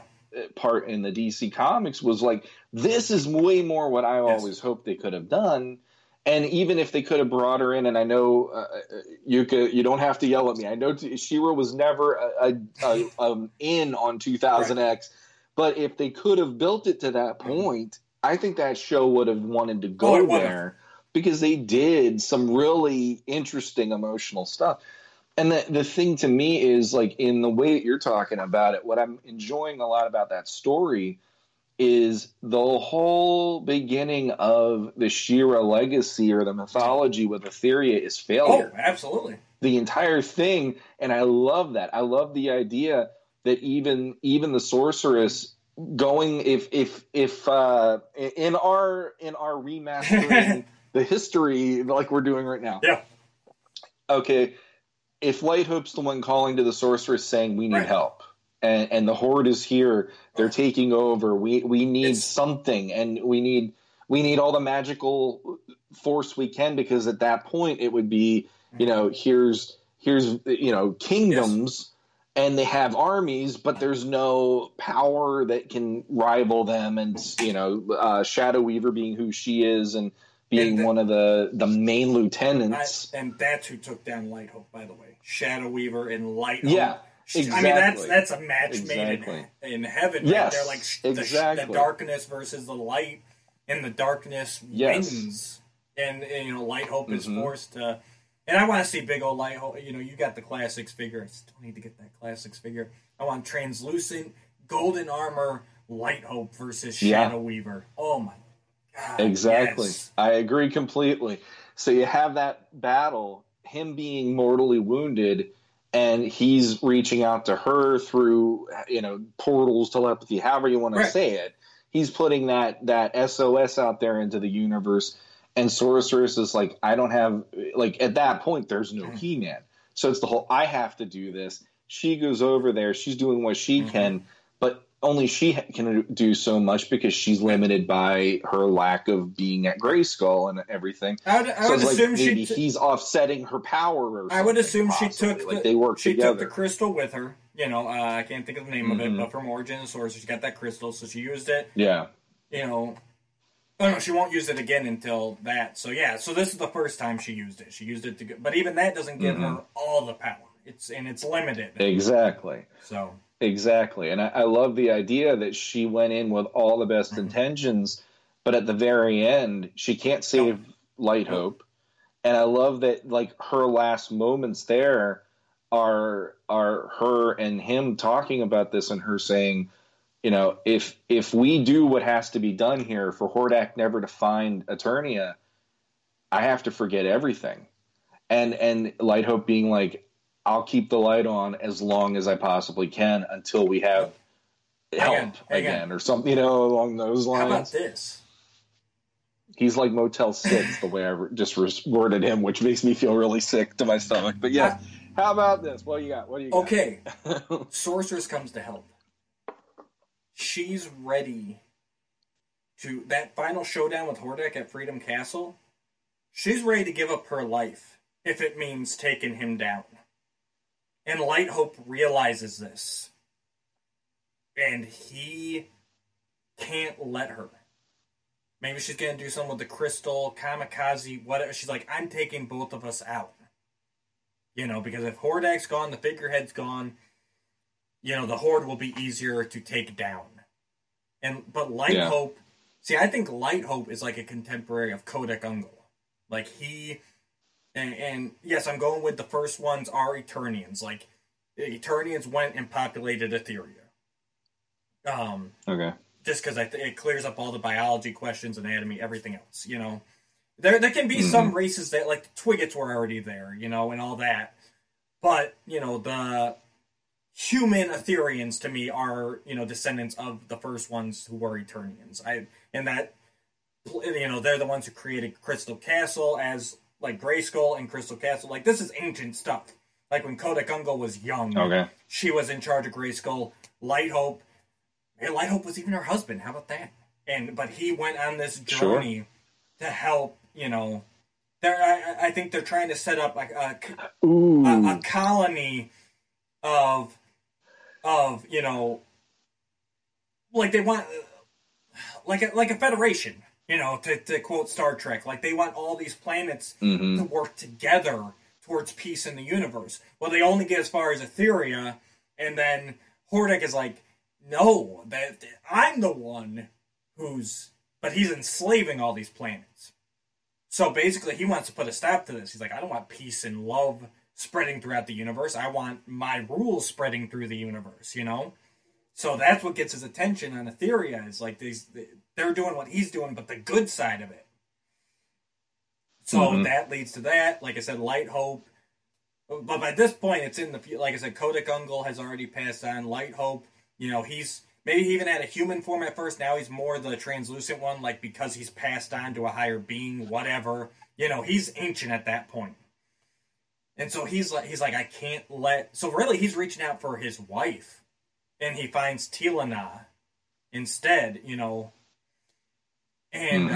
uh but anyways, that's oh my god, my mind's going down so many rabbit holes. But anyway, so so Sor- our sorceress is facing off against Hordak. She's ready to give her life, and Light Hope goes, "No, Mhm. I can't." You, he knows about the swords. That's where I was going with it. He knows about the swords. He knows the twins of power are prophesied to come. He knows, like, she needs to be on Eternia. Grayskull has to have a sorceress. Um. They and so at during that battle when she's ready to give her life, he sends her back to Eternia, and he shuts Mhm. it down. Light Hope. Yeah, that's what I was that- thinking. That's where I went when you were talking. Light Hope says, Yeah. "Nope, we're gonna save Eternia. Etheria is lost. We're we're cutting our losses. Be safe. The twins are coming. Take care of them." Hmm And Yeah, no, that that's that's exactly where my mind was going too, and but because it's like because he did that right when she was battling Hordak, Hordak. That's why Hordak gets that reading. Mhm. That's why he knows where Eternia is, and that's and then he sets out to to finish this. But it ta- but it could be the same thing because Light Hope shut everything down. The castle went dormant. It takes Hordak a while to get there, and that gives the sorceress the time to prepare, make bonds with Randor and you know Eternos, and they're ready for this Mhm. invasion that's coming. And I, I like the idea that since she's the new sorceress and this is happening now on her watch, she doesn't have all the Nope. answers. She and Light Hope have moments where he's helping her delve deeper into what it is to be the sorceress because Yes. of him knowing the other Yeah, it sorceress. could be a whole thing. It doesn't So even have to be like a day thing. Like this is Yeah. like a, a its own saga. Yeah. Yeah. Like I'm almost looking at this as like Luke going to Dagobah in Empire Strikes Back. This is this is now like this is the guy who stood toe to toe with her former mm-hmm. mentor, who's no longer, and now she's getting the the like concentrated idea of this is how you could do Yes. this. And these are the, the these are the pluses, these are the minuses of what you are, and and doing doing all that to make her into the sorceress we know her as when you see her in the original filmation then which would be really Yes. cool I'm loving it. because that that that's always been for me at least it's always been a disconnect between you have light mm-hmm. hope you have the sorceress and it feels like neither the two paths shall cross in Yeah. a sense you know and and maybe they did and i don't remember when it was but as far as i know it's like light hope to me was always something that it it, it had more of a mystique to it than i felt that they gave credit Yeah. to on the show as often but then again, I, I'll always preface anything I say about She-Ra as I don't remember seeing half the episodes, so I could be wrong. I think. But, yeah, I think there um, were some men. Like I think Light Hope and the Sorceress knew of each other. Um, so yeah, I Mm-hmm. think what we're coming up with fits. That's the best part. Is it fits right in Yeah. with all this. If you take this little dash of UK, Mhm. little dash filmation, put it in the right order, we don't. We didn't even retcon anything there necessarily. You know, we did not contradict anything that has come before. We just kind of connected it in different ways. So, Mhm. and that's what I love doing the best. You know that. yeah. Oh, There's a part of me that almost wishes that we could figure out a way of putting Freedom Castle into this where if Light Hope took her there, she got to see the future and, and there's an image that maybe makes her go, What's this mean? And he's like, That's that's for you to know later. And that's part of the whole maybe she see because she Yeah. doesn't know Adam. She doesn't know Adora. But maybe when they're there on Etheria, that's when it, like something along the lines of that's the two of them and the swords are there somehow and they see that and she's noticing there's these swords and da da da. da. So when the sword reveals finally, that's just me being extra nutty though. Well, Co- so uh, I, I probably shouldn't have even I gone was gonna say there. Kodak Ungle showed her the swords. So she already knows about them. Um, Well, she does, but I'm just saying that like her knowing those swords, and then they're in the hands of these people that she's never seen before. Is a, almost like she's seeing Adora and Adam later when they're actually in Secret yeah, of the I, Sword. th- I think that could come. the I don't think you need Freedom Castle for that. I think that would come during your training scenes. just light hope, Light and Hope, the that. Like she's Crystal tapping into Castle. seeing the future, the past, Right. every- yeah. Maybe yeah, even he because. Gotcha, because yeah. Kodak Uncle never really went into specifics with her, so maybe he's the one who actually sits Mhm. down and like reveals the prophecy or whatever, like this, you know. Mhm. And then so sh and then that all ties back in. It's like so then once she's made you know connections with Eternos, they're building their army. She knows Hordak's on his way. She can sense it. They're building everything up, and then you know she meets Queen Marlena, and he's like, "Oh yeah, she's pregnant with twins," and it's like. You know, Yeah. that's you can all the lights click in Sorceress's head, and she's like, "This is it." And Hordak's on his way right now. Like they're, you know, and that adds another level of this could be a whole interesting saga with the sorceress where she's like, "It's too soon. They're they're yeah, they're infants. Like she knows it's them." yep, And then when Hordak takes Adora, that I mean, that's a huge loss. After everything, everything, Light Hope saved me, sent me back. All I had to do was keep the twins safe, and I didn't. You I actually eh, see. Like, I would have loved ending that storyline. I'm getting kind of chills thinking this. I, I, I love the idea. He, she goes over there. Light Hope and her doing this whole thing, and this is before Adam and Dora. Right. And like you said, he shuts off the the portal. He shuts off the connection. Crystal Castle goes dark, and it's the first time in a millennia that that's ever happened. So there is this feeling for anybody who's there that are, that is going to become the rebellion. We're lost. It's Hope- over. Yeah, hope- it's, hope- it's the hope, Hope is, is, literally lost. Hope is Yes. lost. Hope is Yes. completely gone. And and I love the idea that you have um you have like the deepest moment of sorrow for Eternia being the loss of Adora. Mhm, mhm. And Adora gets taken to in the portal, Hordak's laughing and all that stuff, and ha ha ha, he wins the day. But the thing that I would do if we if if you could tell that story at the end of it then is Adora goes over to Etheria and the last shot you would see is the crystal castle starting to turn back on again Right.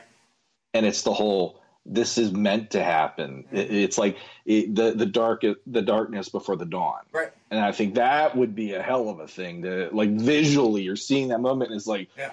oh Exactly. So, yeah. And and then i'm digging you know, it And then like and that's all from one panel in a comic book that's it. That's all it takes. So ju- so so just for that, since we didn't do our rating, we went way past. Um, I'm gonna give Freedom Castle solid eight. It was a fun little story. It gives you a lot, a lot of world building. So hmm No, I just from that and, and the, how short it is. I mean, that was the Yeah. thing. I'm like, okay, I got homework. I'm going to sit and read this. And literally two minutes later, I'm like, Yeah. that was my homework. Yep. And and it's fun. And the uh, as anybody listening or watching can see, the story potential from only a little bit. Yeah. If you want to really connect the dots, could be really awesome with that story. So yeah, I. I, I'd give it. I, I'll give it a seven, only for the fact that I kind of wished it was a little longer, and they could have gotten into a little bit more Mhm. of that. And otherwise, though, yeah, that's a great, Yeah. like springboard of a story to go and have fun with in your mind. absolutely, Head canning, going gone wild. I love it. All right, uh, I think we just got uh, listener questions. Did we get any this week? Yeah, let's. Oh, we got we got stuff. I so apparently when I write things on Facebook, it doesn't matter. But if I put my big ugly mug there, it's so there. Yeah. Then all of a sudden, people go, "Hey, let's talk to this crazy person." Exactly. So here we go. We got uh, first one, Tony Crossland. Ooh, new- ooh, Why doesn't one. anyone? Huh?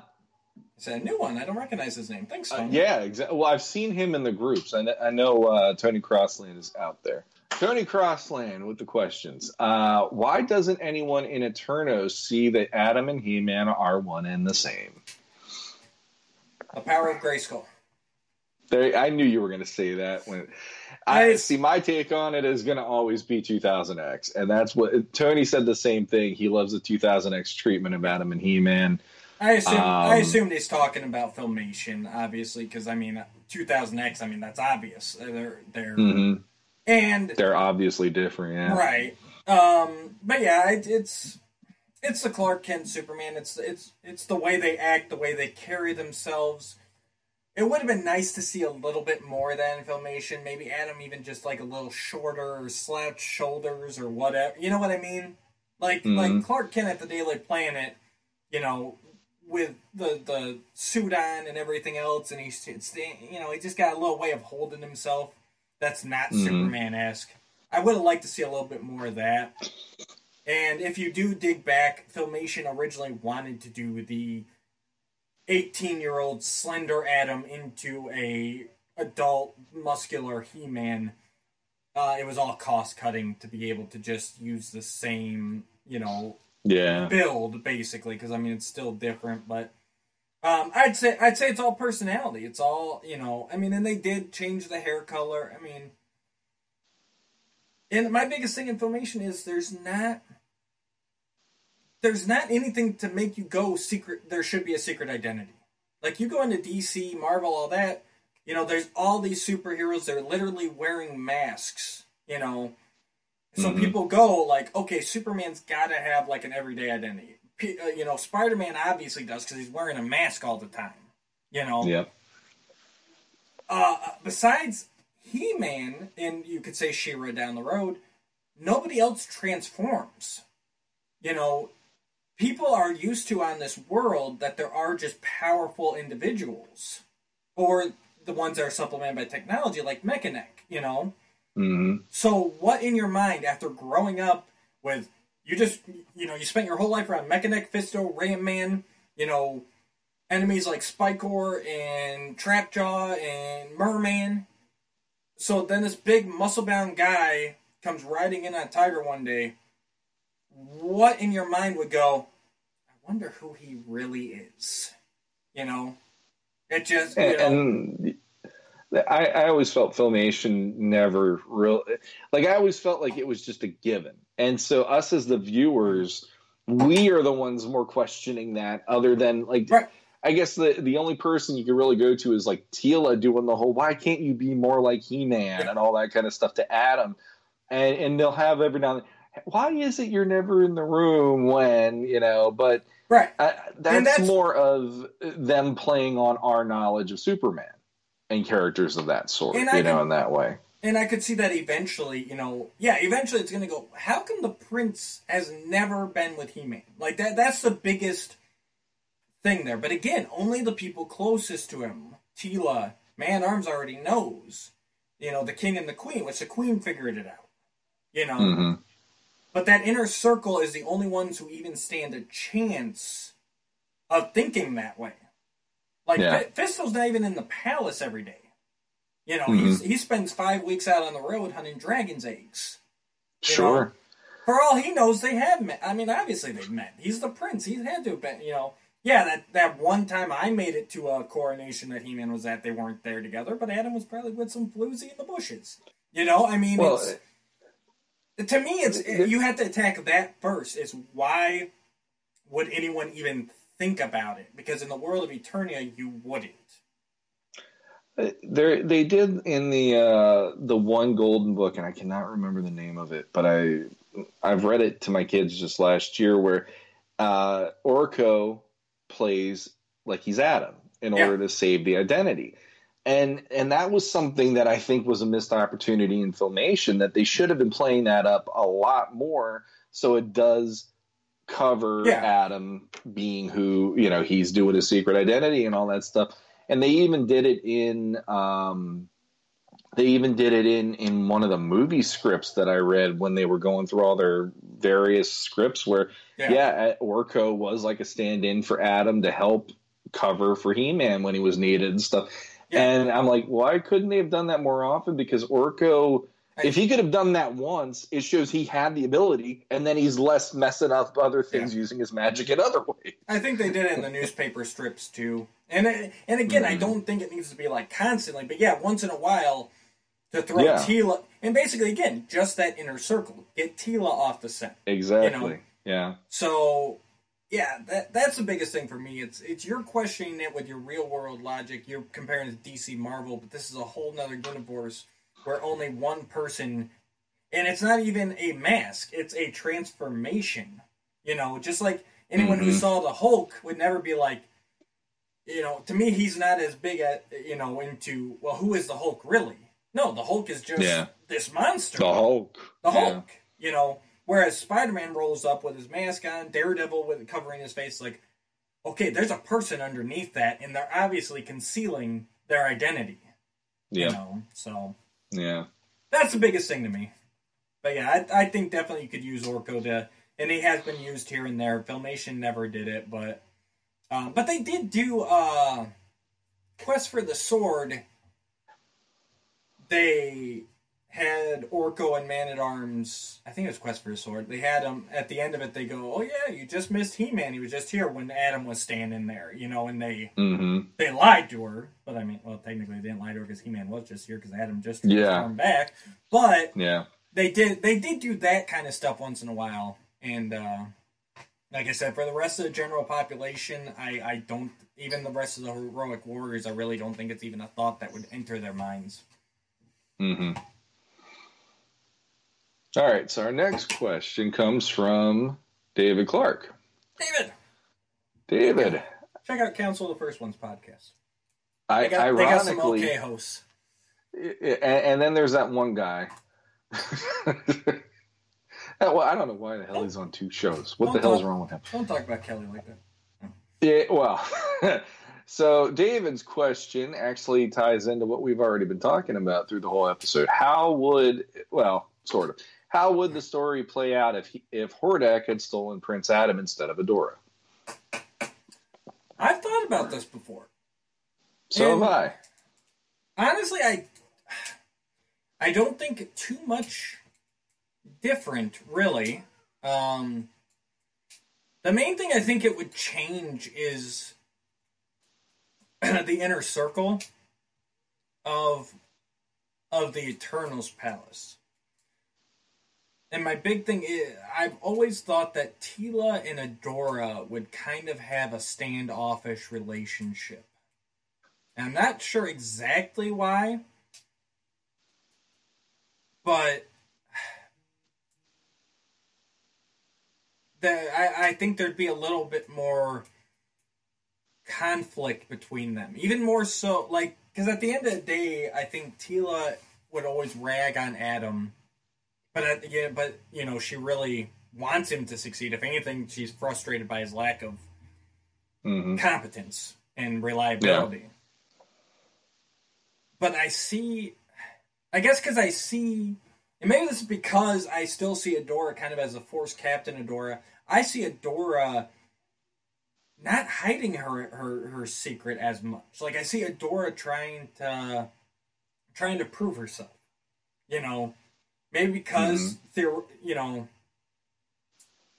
you know, princesses are supposed to be more, you know, matters of court and the, you know, dresses and everything else. And uh, Jasmine, Jasmine would be a good parallel to what I'm thinking Adora would be as raised as an actual princess. Like she's being told, you know, we have to find you a prince. We have to, you know, you gotta, you gotta take care. He will be your king. And she's sitting here going, well, why can't I just be the queen? Like, why do I need, you know, you know what I mean? Like she's hmm she I think she's still going to be very battle ready, very proving herself that she can do anything anyone else can do. And I think that that would lead to her and Teela being more competitors. Like I can see Adora being like, "Why'd you put Teela in charge of the Royal Guard? Can't I be in charge of the Royal Guard?"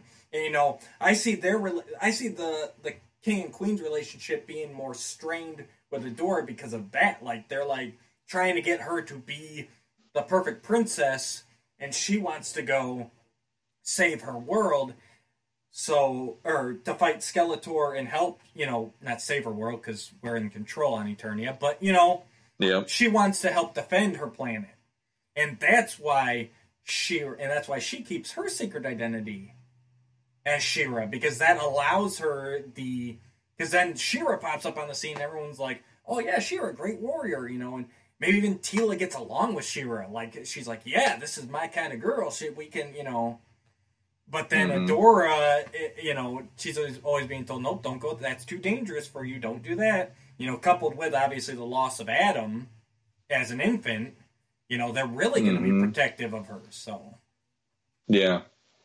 Yeah, I, I, the other thing I was thinking is, you know, I I like the idea that man at arms possibly in in a situation like that where I'm figuring Randor is going to be ultra protective of her, Mhm. and he's going to have the traditionalist approach to she's the princess, therefore she's in court and she should be doing da, da, da, you know, and he's got this whole thing of and, and, and like Marlena being from Earth and her being an astronaut, being Yeah. the one going like, that's not how it should work. She's still, you know, like even if she's your daughter, it doesn't mean that she should only just serve these functions.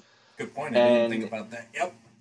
Yeah, Yeah, so she's so seeing, then- she's she's got her sorry she's got her mom's stories and she sees everything Teela's doing and then she's stuck Yep. in a dress attending Duke Tiburon. You know, it's like and and uh, and I can see it from you know her looking at Teela and her dad training her, Yeah. Duncan training Teela to become the the captain of the Royal Guard and everything. And I like the idea that you know Adora would go to Duncan eventually, and and she'd ask him, and him being like the king's forbidden this, Right. like I I I can't do this, but then he'd kind of go but I never told Teela she's not allowed to. And that's how they build their camaraderie. I, like I don't see them really having that much of a tumultuous relationship. I see it a little more maybe in uh, she could be like a Teela could be more aggressive because that's her nature, Mhm. and she and, and Adora is a little less. She's a little less aggressive, but she's capable.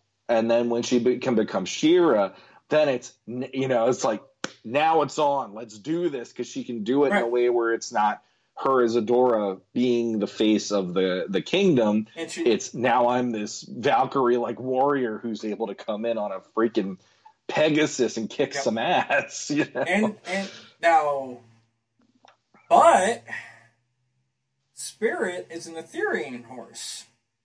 no, well then so She uh, okay if we switch it, riding- she'd have Battle Cat. I think Which- she. that would be pretty. I think sweet. she would have Battle Cat if she was on Eternia. That's, she would- Yeah, that's She would call, be in good the call. tar swamp. She would find Cringer. Mm-hmm. I think so. I like that. Yeah, and then And then so and then shoe on the other foot here, thinking Once- of okay, if with Adam, how that would work then. Uh, yeah, he would. He would have. He would have a, a beautiful white stallion named Spirit that he he rides in service of the Horde. Yeah. and maybe I'd probably change up the armor a bit. You know, um, hmm because because I think Battle Cat's red armor, you know, really goes with He Man's aesthetic. hmm So gives when Adam transforms for the first time, once you know Adora comes across and, and finds him and saves him, um, then Swiftwind's got this kick-ass red armor. You know, uh, probably like red and white. I don't know. You're the color guy. So, uh, the wings would probably be colored differently too. You know, and I think Mhm. Battle Cat would have that like a nice blue armor, kind of like Swiftwind's saddle. You know, um, maybe even the Mhm. gold like of, of Swiftwind's horn and stuff. So yeah, change up, Interesting. change. Nah, uh, I want, I want. I'm hoping you do something with these ideas. Um, somebody out there that's good at uh, Photoshop or coloring or whatever, but you get where I'm going. Like, like Swift. I want He-Man and She-Ra in the same outfits, but their steeds would kind of be more complementary instead of just taking your She-Ra figure and putting it on Battle Cat and putting your He-Man figure on Swiftwind. You know what I mean? Like so Swiftwind would Yeah, probably have yeah. like a red saddle and you know and really that red the red armor made with like the yellows like Battle Cat usually has his eyes, you know, like you know, the horn still works with like a nice yellow or bronze accent maybe. I don't know, I'm just throwing Mhm. colors out there. My wife says I'm colorblind, so Um, so so are they they're getting the same swords that they always had or are we switching the swords up in this question because that's something else my mom was going to No, no, they is, still is It's still it's still She-Ra's sword and He-Man's sword because both swords are in Grayskull. We just talked about that. They're both in Grayskull. This time the sorceress puts the spell onto He-Man's sword to locate Adam. And so then She-Ra's sword is given to her. the thing about that that makes me question it though is the fact He-Man then and Adam are going to be doing the redemption arc that She-Ra and Adora would typically do, Right. and the whole in you know calling upon the incantation in the honor of Grayskull in order to protect people, and him being over there almost makes me go. He needs the sort of protection this time around, and she gets the sort of power because the other thing too is he is a part of the Horde and that automatically would make me, if I was She-Ra taking the sword over there, I'd be scared to death of giving him something called the Sword of Power when he's already in the power play position, eh, being a Horde member, them being the ruling, ruling tyrants, and they already have all that power. So she's giving him something that's giving him more power. That would make me definitely take a step back and go, Sorceress. You, you, are you, you you're not in the bag on this one, right? Are you sure this is a good idea? You know, so I, I almost would do. She gets the sword of power in this case because of Eternia and the the power play there with Skeletor, eh, because she'd be fighting Skeletor if it's swapped. Okay. He Man would have to fight Hordak.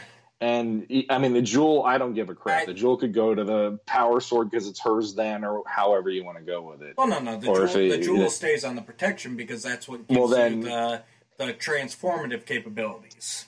Um, so then that goes to He Man, so and that he gets the, He-Man. the jewel. okay. Yeah, And I'm fine with as long, I mean, as long as we're talking filmation swords, which I assume we are. Yeah. I mean, that's. I think and that that's should, what we would be talking. that should be the. Uh, well, I'm, I'm tangenting again. That should be the standard to me. I, I don't like when the, the swords don't match. I, I think they Mhm. need to match the, the you know, that's just me. But yeah, yeah, I'm good with that. The uh, random, random uh, Elseworlds thing. yeah, okay, I, I agree with you with what you said. For this continuity we're talking about, where just Adam and Adora are swapped, and Adam's trying to free Etheria, yes, the swords should switch. hmm However, if it was a dark reality, dark timeline, he would get the sword of power and he would end up overthrowing Hordak and ruling the Horde. And Mhm. then She-Ra would have to stop it. More kind of like Eternity War did with King He Man. Like he's Yep. this dark despot, you know, and he she's she goes over there with good intentions, frees him, gives him the sword of power, and then he just takes over the planet himself, and then she's got to go put him down. Well, that's Mhm. that's that's the darkest timeline.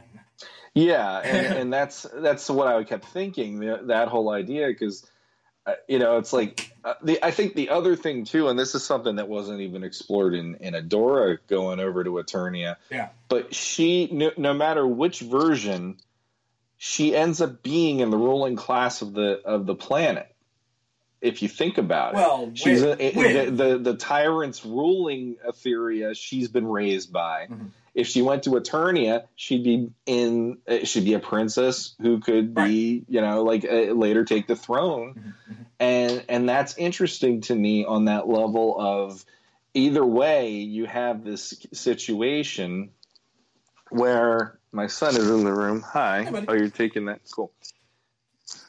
Okay. Um, it- you're in this situation where this person does not know anything other than power. Right. and and I think it's interesting to to have that storyline going like no matter which way like I almost would have let darkest timeline you, you almost have Adam in this moment like either way fate would have took me I would have been ruling something and that would have been like the moment where he goes where he's like what's stopping me now I have the sword and he does it and that's when he kills Hordak and it's the whole this it, this is the only word I've known. Yes. This is now my world. And then it's like I, I love that moment. Be like She-Ra looking at this and just everything. You see her just like losing her her mind because this went everywhere wrong that she Mhm. thought it was going to. Yeah, Adam. And then that could Adam be the never eternity war. Then Adam never goes home. He never meets his parents. He just Exactly. And yeah, and yeah, and and it, I'll I'll even go you one further. It almost makes me think it could it could even verge on anti-Eternia He-Man in that way Yep. too. Oh yeah, the most evil man in the universe. Kind exactly. That's exactly what. So- it. But that's darkest timeline. I don't. I don't. Darkest prefer, timeline. I don't prefer that. I think, but that would be a good Elseworld story. It would be. I would. I would literally be on the edge of my seat reading that Right. because that would be really cool. And honestly, I, So I would I would end it with Adam controlling the universe, Adam winning, and and basically succumbing to all the darkness and becoming Yeah. anti-Eternia He-Man. That that would be the last panel. As everything Eternos is in waste, he controls Eternia, Etheria, and the power just completely corrupts him and turns him into that that Mhm. black red-haired monster. You know. Yep. That's it. It would take both swords. That's what it would be. When he gets both swords, he calls upon all the power at once, and it just transforms him. Yep. And, And I that's- honestly wouldn't even mind that He-Man breaking into the actual timeline and getting your He-Man versus Anti-Eternia He-Man that way. That would be a better Yes. story to me I than was just gonna multiverse was. I was. I was gonna say, and at the end, better story than multiverse. So you do that whole. That'd be awesome as a comic. Do that whole Elseworld story Yeah. all leading up to that. You think it's leading up to like it's like, oh, what if Adam and Adora are switched? And you're thinking like we started off with, which I like that idea too, and I like the idea of He-Man redeeming Etheria. That's my preferred. But then it takes that Mhm. twist where Adam turns evil, conquers everything, and then in the regular book, like I said, the net, like the last panel is him like cutting open a hole or something, and you seeing like your regular Eternia through there, and it's like, mm-hmm. oh, Yeah. Yeah. Exactly. DC, DC, we're open to offers. Um, I'm very cheap. uh, all right. Uh, same here. uh, all right. Uh, Jason Torrance has another question here. It's uh, he asks if the Masters of the Universe movie ever gets out of development purgatory. Do you think Adam slash He Man should be portrayed by the same person or by two different people? It never made sense to me in the Filmation cartoon how they looked alike. See earlier. but nobody recognized. Well, there you go. Uh, But but nobody recognized him because he put on a fur bikini. That's what he says, at least. Uh, I thought 2000X did a great job of making him look similar but different. Uh, I was thinking they could go and do some special effects similar to Captain America, where they added Chris Evans' head on another actor's body. What do you guys think? Did they add Evans' head under another actor? I thought I thought he actually they they for did a no he he was built he was built for the movie they they went in and digitally manipulated him to make him smaller but then they, they also had okay. a, he was a british actor who had the very very skinny body type Gotcha. and they had him do parts of it as well but from what i understand uh, um, knowing about the movie Mhm. it was pretty much like chris evans said i have to do all of this or i can't do any of it because he wanted steve to be steve from beginning to end yes. so they did a combination And- of using a stand-in plus digital Gotcha. I I read some article years ago that said that it was actually him that he he did all his skinny scenes and then he bulked up like it was like months apart and he before he bulked Mhm. up for the role he did all the skinny scenes but obviously that was incorrect. Um, and that makes sense for Captain America because he he physically changes. So I get Yeah. that. Um, like we said, He Man it's a magical transformation and he's got to go back and forth. So Yeah. I say two different actors is the only way you're going to get it right. You need two similar looking actors, one that a little younger, slimmer, and then you need the Dolph Lundgren type to do He-Man. I could see it going uh, like uh, the movie that kind of um, helped me understand a little better of what could work. Actually, was Aladdin of all movies, the the live action one. The reason being is Will Smith is Will Smith in, in parts of that movie, but then when he's playing the big green or big, big blue Yeah. genie, not green genie, they bulk him up because of CGI. Right. So there's a part of me that kept going, well, maybe they could do it where it is like, here's this, you know, like it, I, I'm picturing it almost uh, based on what my daughter said the other week when we watched the, the movie. She goes, "What if Zac Efron would have been Prince Adam?" And I go, "God dang, that actually that I could see." As much as I wouldn't have never, I would have never heard Zac Efron and Masters of the Universe in the same sentence. But if you look at him in like High School Musical or something, you know, like a little younger than he, who he is now, I could have bought that as Prince Adam pretty well as a 2000X equivalent, and then you get somebody yeah. like a big guy in That's there, like a, a, you know, like a Chris Hemsworth or whoever you yeah. want for the He-Man. But then the other part of me is like, it would be kind of cool to have here's one person, and then they're going to digitally just turn him big into He-Man because they only need those He-Man moments but here's my the, the hesitation there for me is sometimes you can tell how CGI that is depending on their budget, depending on their schedule, and and all that stuff. And I really wouldn't want He Man to look like he's not moving like a person would, or exactly. this or that. That that is my hesitation, and it works better with, like you said, the genie. Well, he's blue like otherworldly yeah. colors and appearances work a lot better for CGI than actually trying to get the musculature down for sure. you know. I mean, and the other thing to, would be the padded suit thing, which is becoming very popular. The boys did it with um, Homelander. Homelander, thank you. Yeah, I have yeah. no idea what the actor's name is, but you know, I don't know his name. Uh, like, but yes, uh, Homelander. now he would actually be a good choice, look, like looks wise, if He Man wore armor. Because you could do that same kind of thing. You could have him take the armor off and be. Because his, his regular build is pretty slender. Like, he's fit, but he's slender. But then yeah. when he puts that suit on, he's got the muscles and everything. Problem mm-hmm. is, I want to see a traditional barbarian He Man, which means exposed skin. And like you said, that's the big issue. Now, if they were going to do like uh, even snake armor, it had it had a lot of exposed. I mean, you would have you would have to uh, fully cover him, you know. Yeah. To make uh, that kind of transition work, like with practical effects.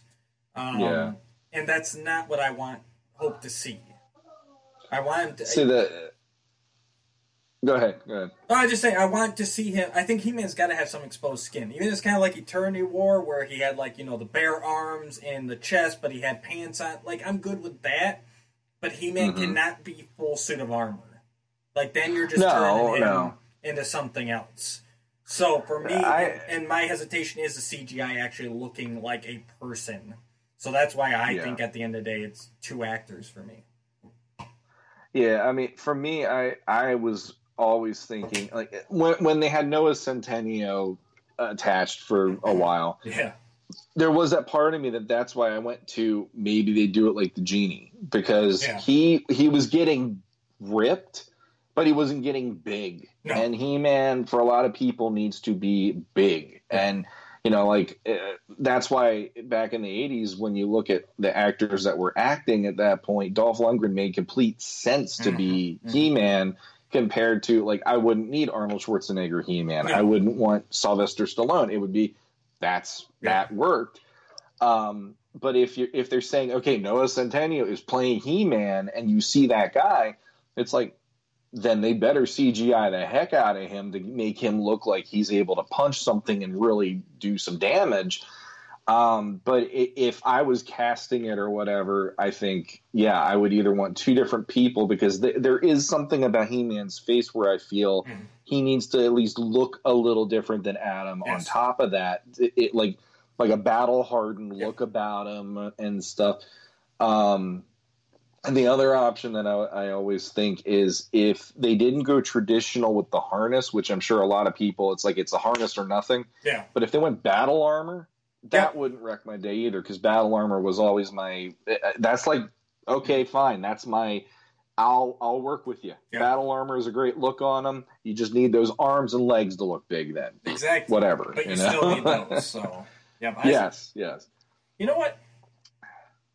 Not gonna go tangent, I promise. But just release an animated movie already. Stop trying to do live action He Man. I mean, it. That, I think that's the biggest sticking point is that they keep trying to push live action.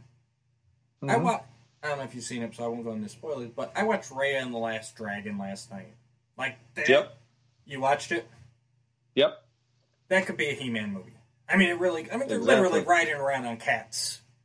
Yep. I mean, I mean, I, when I saw that part, I said the same thing. Yeah. I'm, and I, I did the first time they came riding across the the field, what the sand. It was in. They, I go, why don't they just do an animated movie?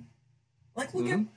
It's not like animated movies. I mean, aren't profitable. Look at Toy Story. Look at Raya. Look at. I mean, all these animated movies are blockbusters. It's not even like it used to mm-hmm. be, where it's like, oh well, that's for the kids. You know, it it makes money, but not as much as that summer blockbuster. You know, I mean, you mm-hmm. can make a ton of money off it, and then you're just looking at voice talent, which Mhm. is even better because you have so many great voice actors that you can get a better range than having to be like, well, he's got to be able to act like this and look like this, you know, and that's going to be the biggest thing. So just just release an animated movie already and be done with it. Sure. Well, it, I honestly think Eternia and everything about this world they've created from the 80s Yeah. going forward, it's like you might as well just go there. For for the budget alone, Right. the budget of creating a live action version of this, you could have already made probably two animated versions and have them be amazing instead of one that might be mediocre that you're going to have the fandom already divided because of whoever you cast as He-Man yeah. and whoever's cast as all these other characters And too. Skeletor. And- I mean, you're going to try. Exactly. You're the same thing. It's either going to be CGI, which could be good, could be bad, or it's going to be practical effects, which I liked Langella's Skeletor. It worked for the time, but you've still got people who can't get past that in '87. You know, so Yeah. I know I agree. I- it's just I- it, it's the way to go for me. it's it's always going to be the whole it gives credibility to have a live act i mean the marvel the marvel movies have already proven doing things in live action can build a bigger audience than you ever expected. Because uh, when i went and saw iron man in the theater i was one of those guys in the theater going i know this stuff better than most of the people here. Right. and now it's like boom this explosion of all these people that know everything there is to know about the live action versions and stuff. And it, it brings a certain amount of credibility but for me i'm like uh, i don't really need live action he-man because there's no guarantee that's going to make it better for me Right. at this point it's more just give me something new in in a way where i'm excited to receive it compared to let's just rehash everything Yeah. so uh, we got two more. qu- I think two more. Hang on. We got might be one more after that. Uh, R.J. Clark, though. What's up, Ac- RJ? Actually, no. There's there's two two here. R.J. is the first one. Uh, R.J. Clark is Randor truly the king of Eternia, or is it just what those in his kingdom claim? What would you? uh, What would the other emperors, kings, dukes, etc., think of his claim? Do you think it's truly legitimate, or is there an Eternian civil war brewing? No, there is no civil war brewing. Randor Randor is the king of Eternia, yes, but there are many regions within Eternia, and he there are rulers of those regions as well. It's it's it's a hierarchy. It's like at the end of the day, Randor takes care of not only Eternos but the entire planet. Like so, if if uh, Drizdos and Targa were having a dispute that they couldn't solve amongst themselves, they would come to Randor and he'd deliver final rule. But it's such a big area that you know they need. But then you know, obviously, something in just Drizdos, that ruler would try and take care of it first. So it's it's and even like in I think we're good. But yeah, there's just there even in 2000X we saw that there was more of a council of him uniting the different lands, you know, and everything. And you know, 2000X did a little bit earlier before that, but in Filmation definitely I think that was already set up. So uh, yeah, there might be from time to time a, a region that's unhappy with Randor's rule, but I think that you can also take care of that. So no, there's not a civil war brewing, but there is a there is a hierarchy to the whole thing. I'm not going to touch that because I think you handled it well. Uh, but it would be kind of cool to actually have like an Eternian Civil War of uh, some other reason than just Skeletor doing something. Yeah. And that that yeah that that idea is interesting, but I really don't know how I'd want to see it executed Well, I, I, th- in, I a, think in a different way. I will say, I think you would see like a ruler or something. Like there might be a city that tries to usurp Randor, Yeah. but I don't think a full blown Eternian civil war. I don't think there's that much discontent, or if Yeah. there is, it's something that can be solved. Like yes, this, Mhm. and I'm sure there wasn't filmation. Nothing's popping in my head, but I'm sure there were some areas that were like, you know, we should be ruling, not Randor. But then maybe it's a, a Mhm. dispute or what. But it can be solved, is what I'm saying. It's Mhm. not. It's not the point of like we are splitting off from the Eternian Union. Like we're all. Yeah. In, there might be a pocket here, a pocket there. Maybe somebody who doesn't even have as good of relations with with the royal palace, you know. But I, I just Mhm. I don't think it's to that point to where it's going to be a full out civil war. Maybe it would get there eventually, but uh, uh, for Mhm. par for the course, no. All right, and then the final question, uh, Brad Withers. Welcome, He says, uh, "I know classics mythology did King He-Man. Yes. Do you guys think Adam ev- ever eventually grows into He-Man, or in your canon, should Adam and He-Man always be separate?" I remember listening to another podcast debate this, and they were angry that anyone would ever consider that Adam and He-Man would ever be anything than separate. I was getting so annoyed listening to this because I personally, even as a child, always assumed Adam would eventually become He Man full time, and that is who he truly is. To this day, I really don't understand why he needs to keep his secret identity. Ah, so you're getting into my. Slowly, he's getting you into the, the to the levels, and then you're like, no, this isn't how it works. Hang on. Uh, to this day, I, I really don't understand why he needs to keep his identity secret. I mean, it it makes sense in in MYP because he's just a child, but as an adult, I don't get it. You can't you can't say it's because it will it will put his loved ones in danger like normal superheroes because his loved ones are always in danger. His parents or Teela are always getting kidnapped or used for leverage against He-Man. So, what is truly the benefit of him keeping his secret? And then he left another real quick thing. Sorry, it didn't let me edit my post, but it was supposed to say, I know in classics mythology they made King He Man, but do you guys think Adam ever eventually grows into He Man? Stupid voice text. I'll let you go first because I think you know what I'm going to say. I know what you're going to say. and Because I've said I- it I guess- before. Yeah, But- and I, I've I've come to the realization that I I don't see Adam ever being King He Man.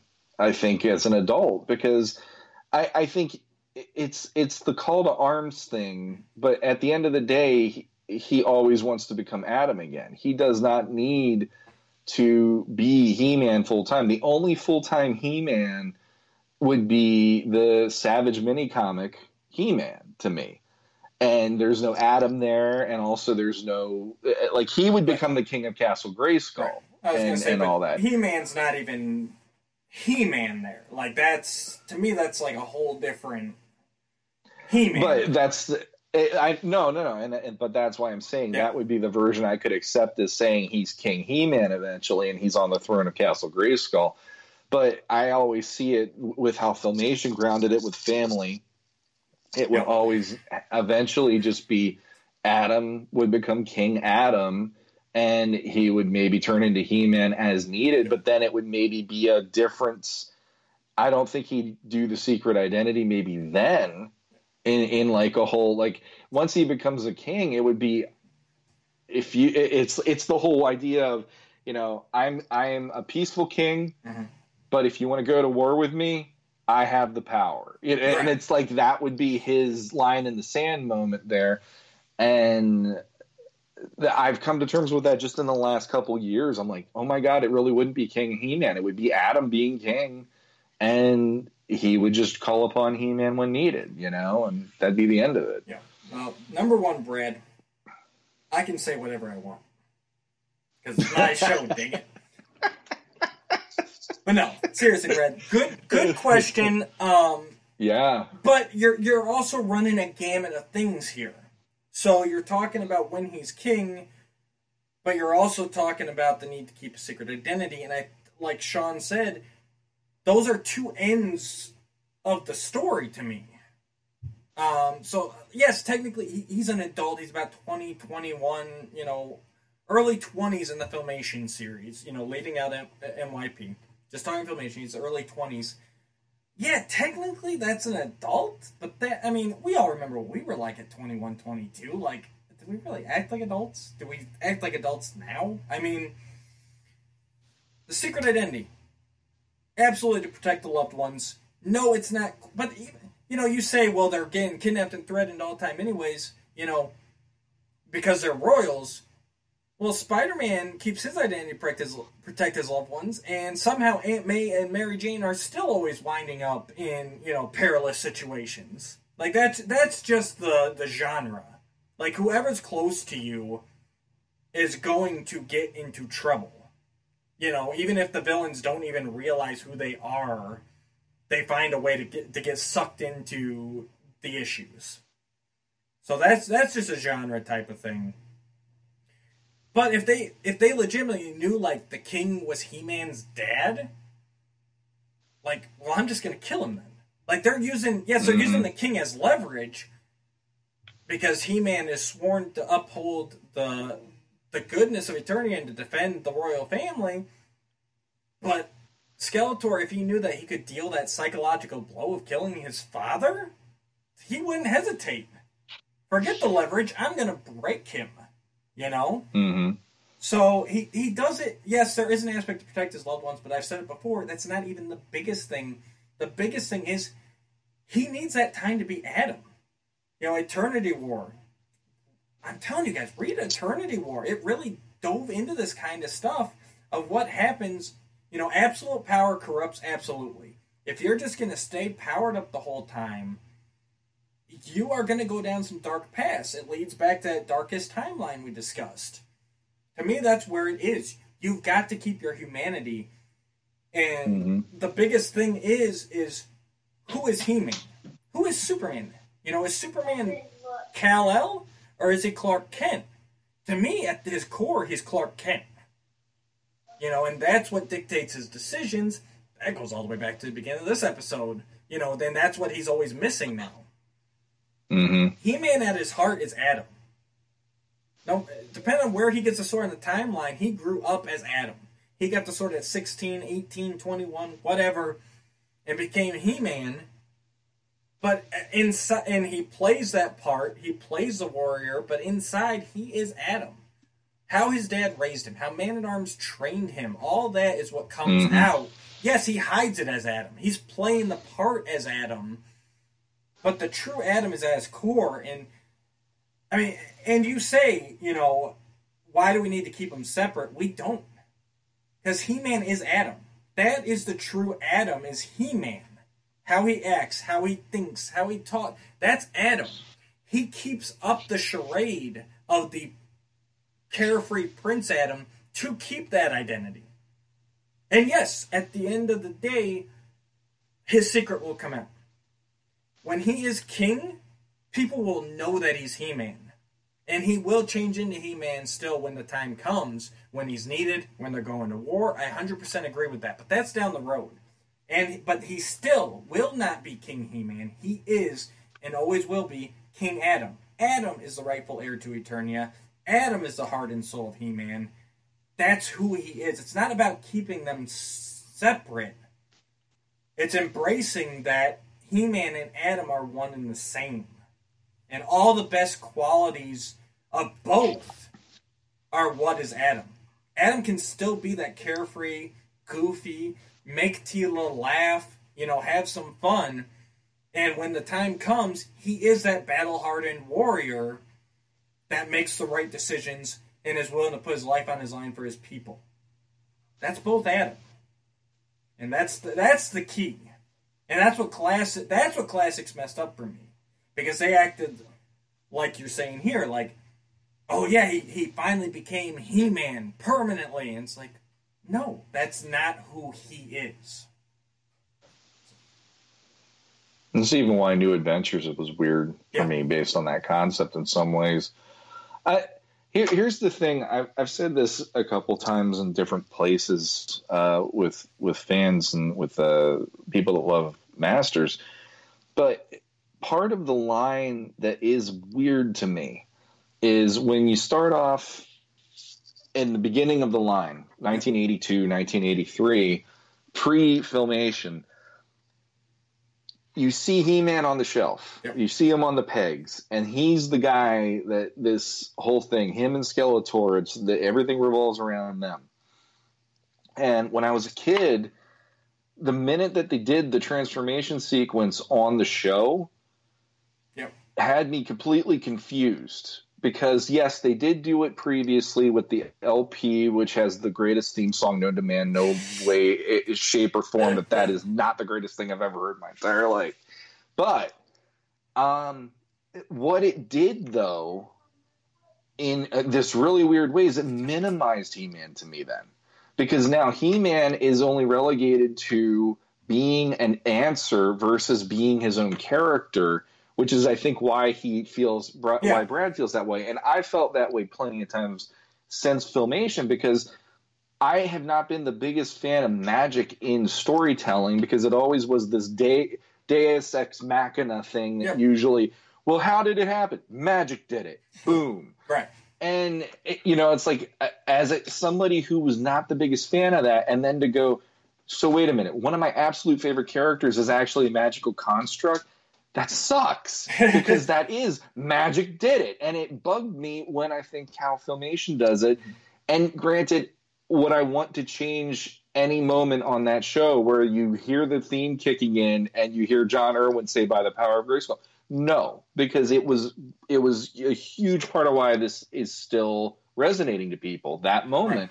But it really to me does take something away from just the character he-man because you know deep down that's not really a character that is a facade of magic that adam uses in order to save the day accomplish whatever mission goal or help some help anybody in danger. And it's like that kind of it, it diminished him in a certain way. And that's kind of why my favorite still is the savage version because it's at least he's a character. He's his own person.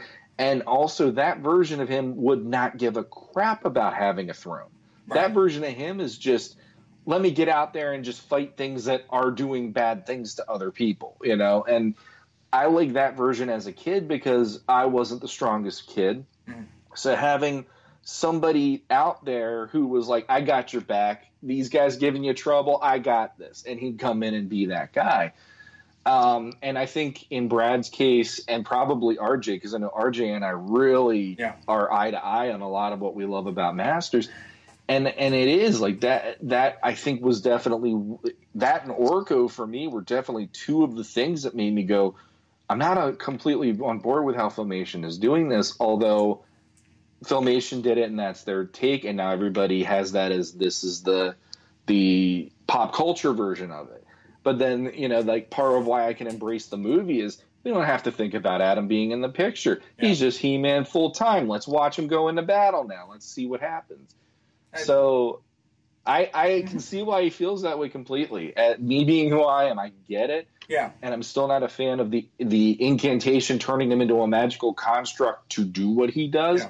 But at the end of the day, there's also like a Oh, I yeah. kind of I also will give uh, I'll Right. give credence to yeah it does work to have Adam in the play too because that's his heart and that's his soul I, you know I but- completely agree with where all you guys are coming from, and I I, I get what you're saying, but the, you hit on the key right there.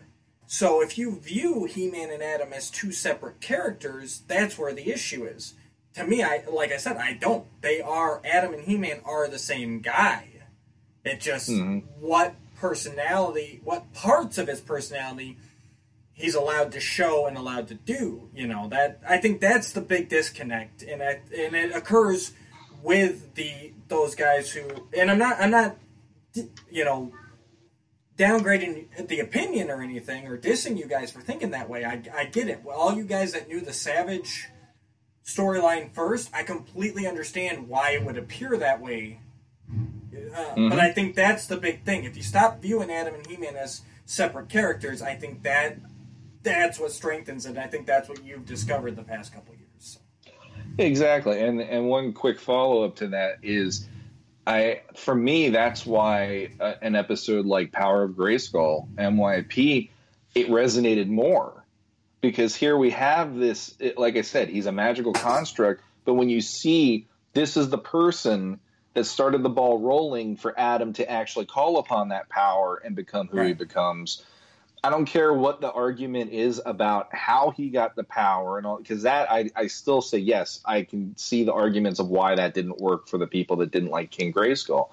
But having there be a source to start the ball rolling for him to become this, and the look that he has, and adapting that look from Grayskull and becoming He Man, okay, Right. you know like so in, in that way it was it was i could actually accept that for the first time in 20 years when i finally saw that episode.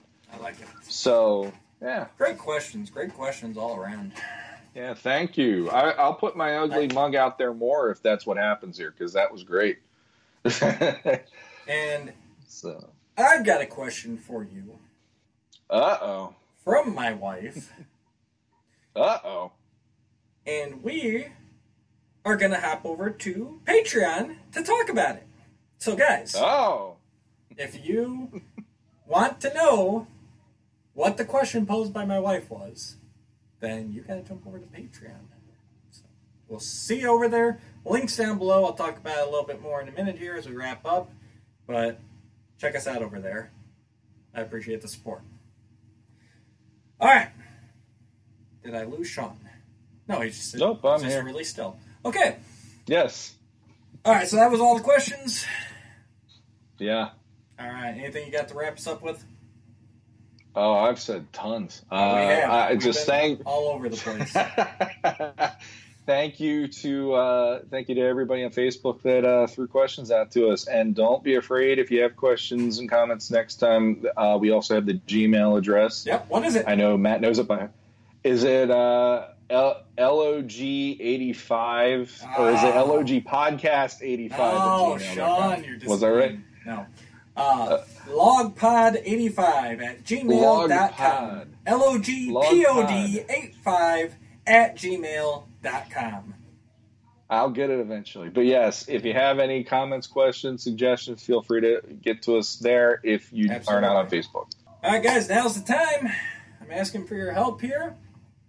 See all those buttons down below? No matter what format you're on, I'm going to talk about YouTube because that's where our video goes. But like, share, subscribe, ring that bell so you're notified when we go live. Uh, we're going to be doing some more of that real soon here. We got some fun stuff cooked up. Um, even if you're on Podbean, hit that. I think they got a heart.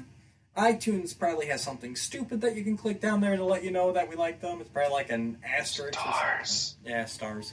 Give us stars. Give us all the stars. Write a review. We haven't had a review in a while now, have we? We have it on on iTunes, but we did get another rating, and we're still at four point five, and we have uh, I want to say it was seven ratings. One was a one, and Wait. everything else has been fives. We'd still like to hear from you, Mister One Star.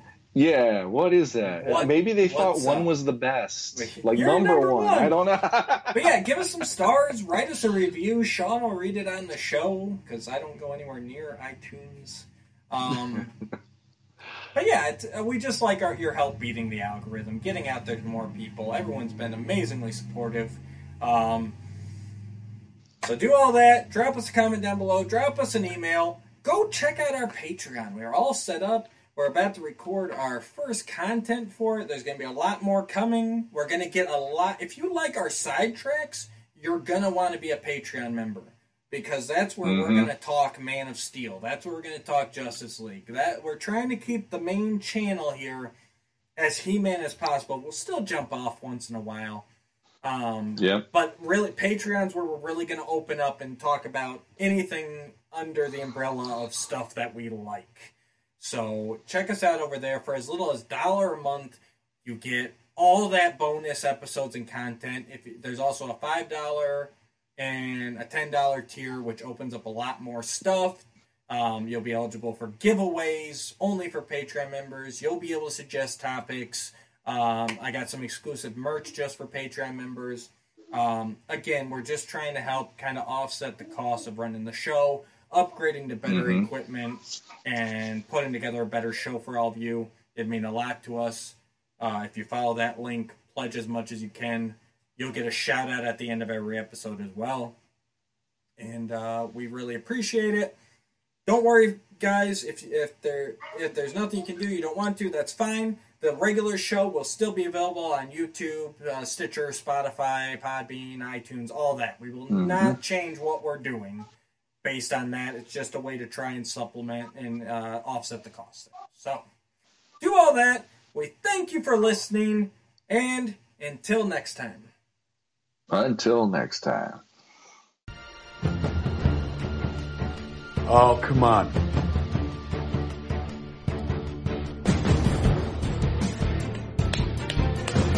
Ah, rock.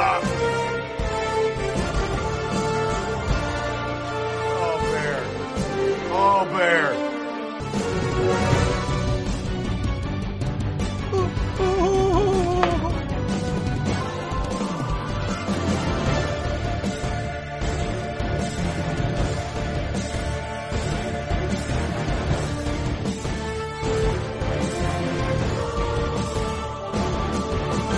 Ah.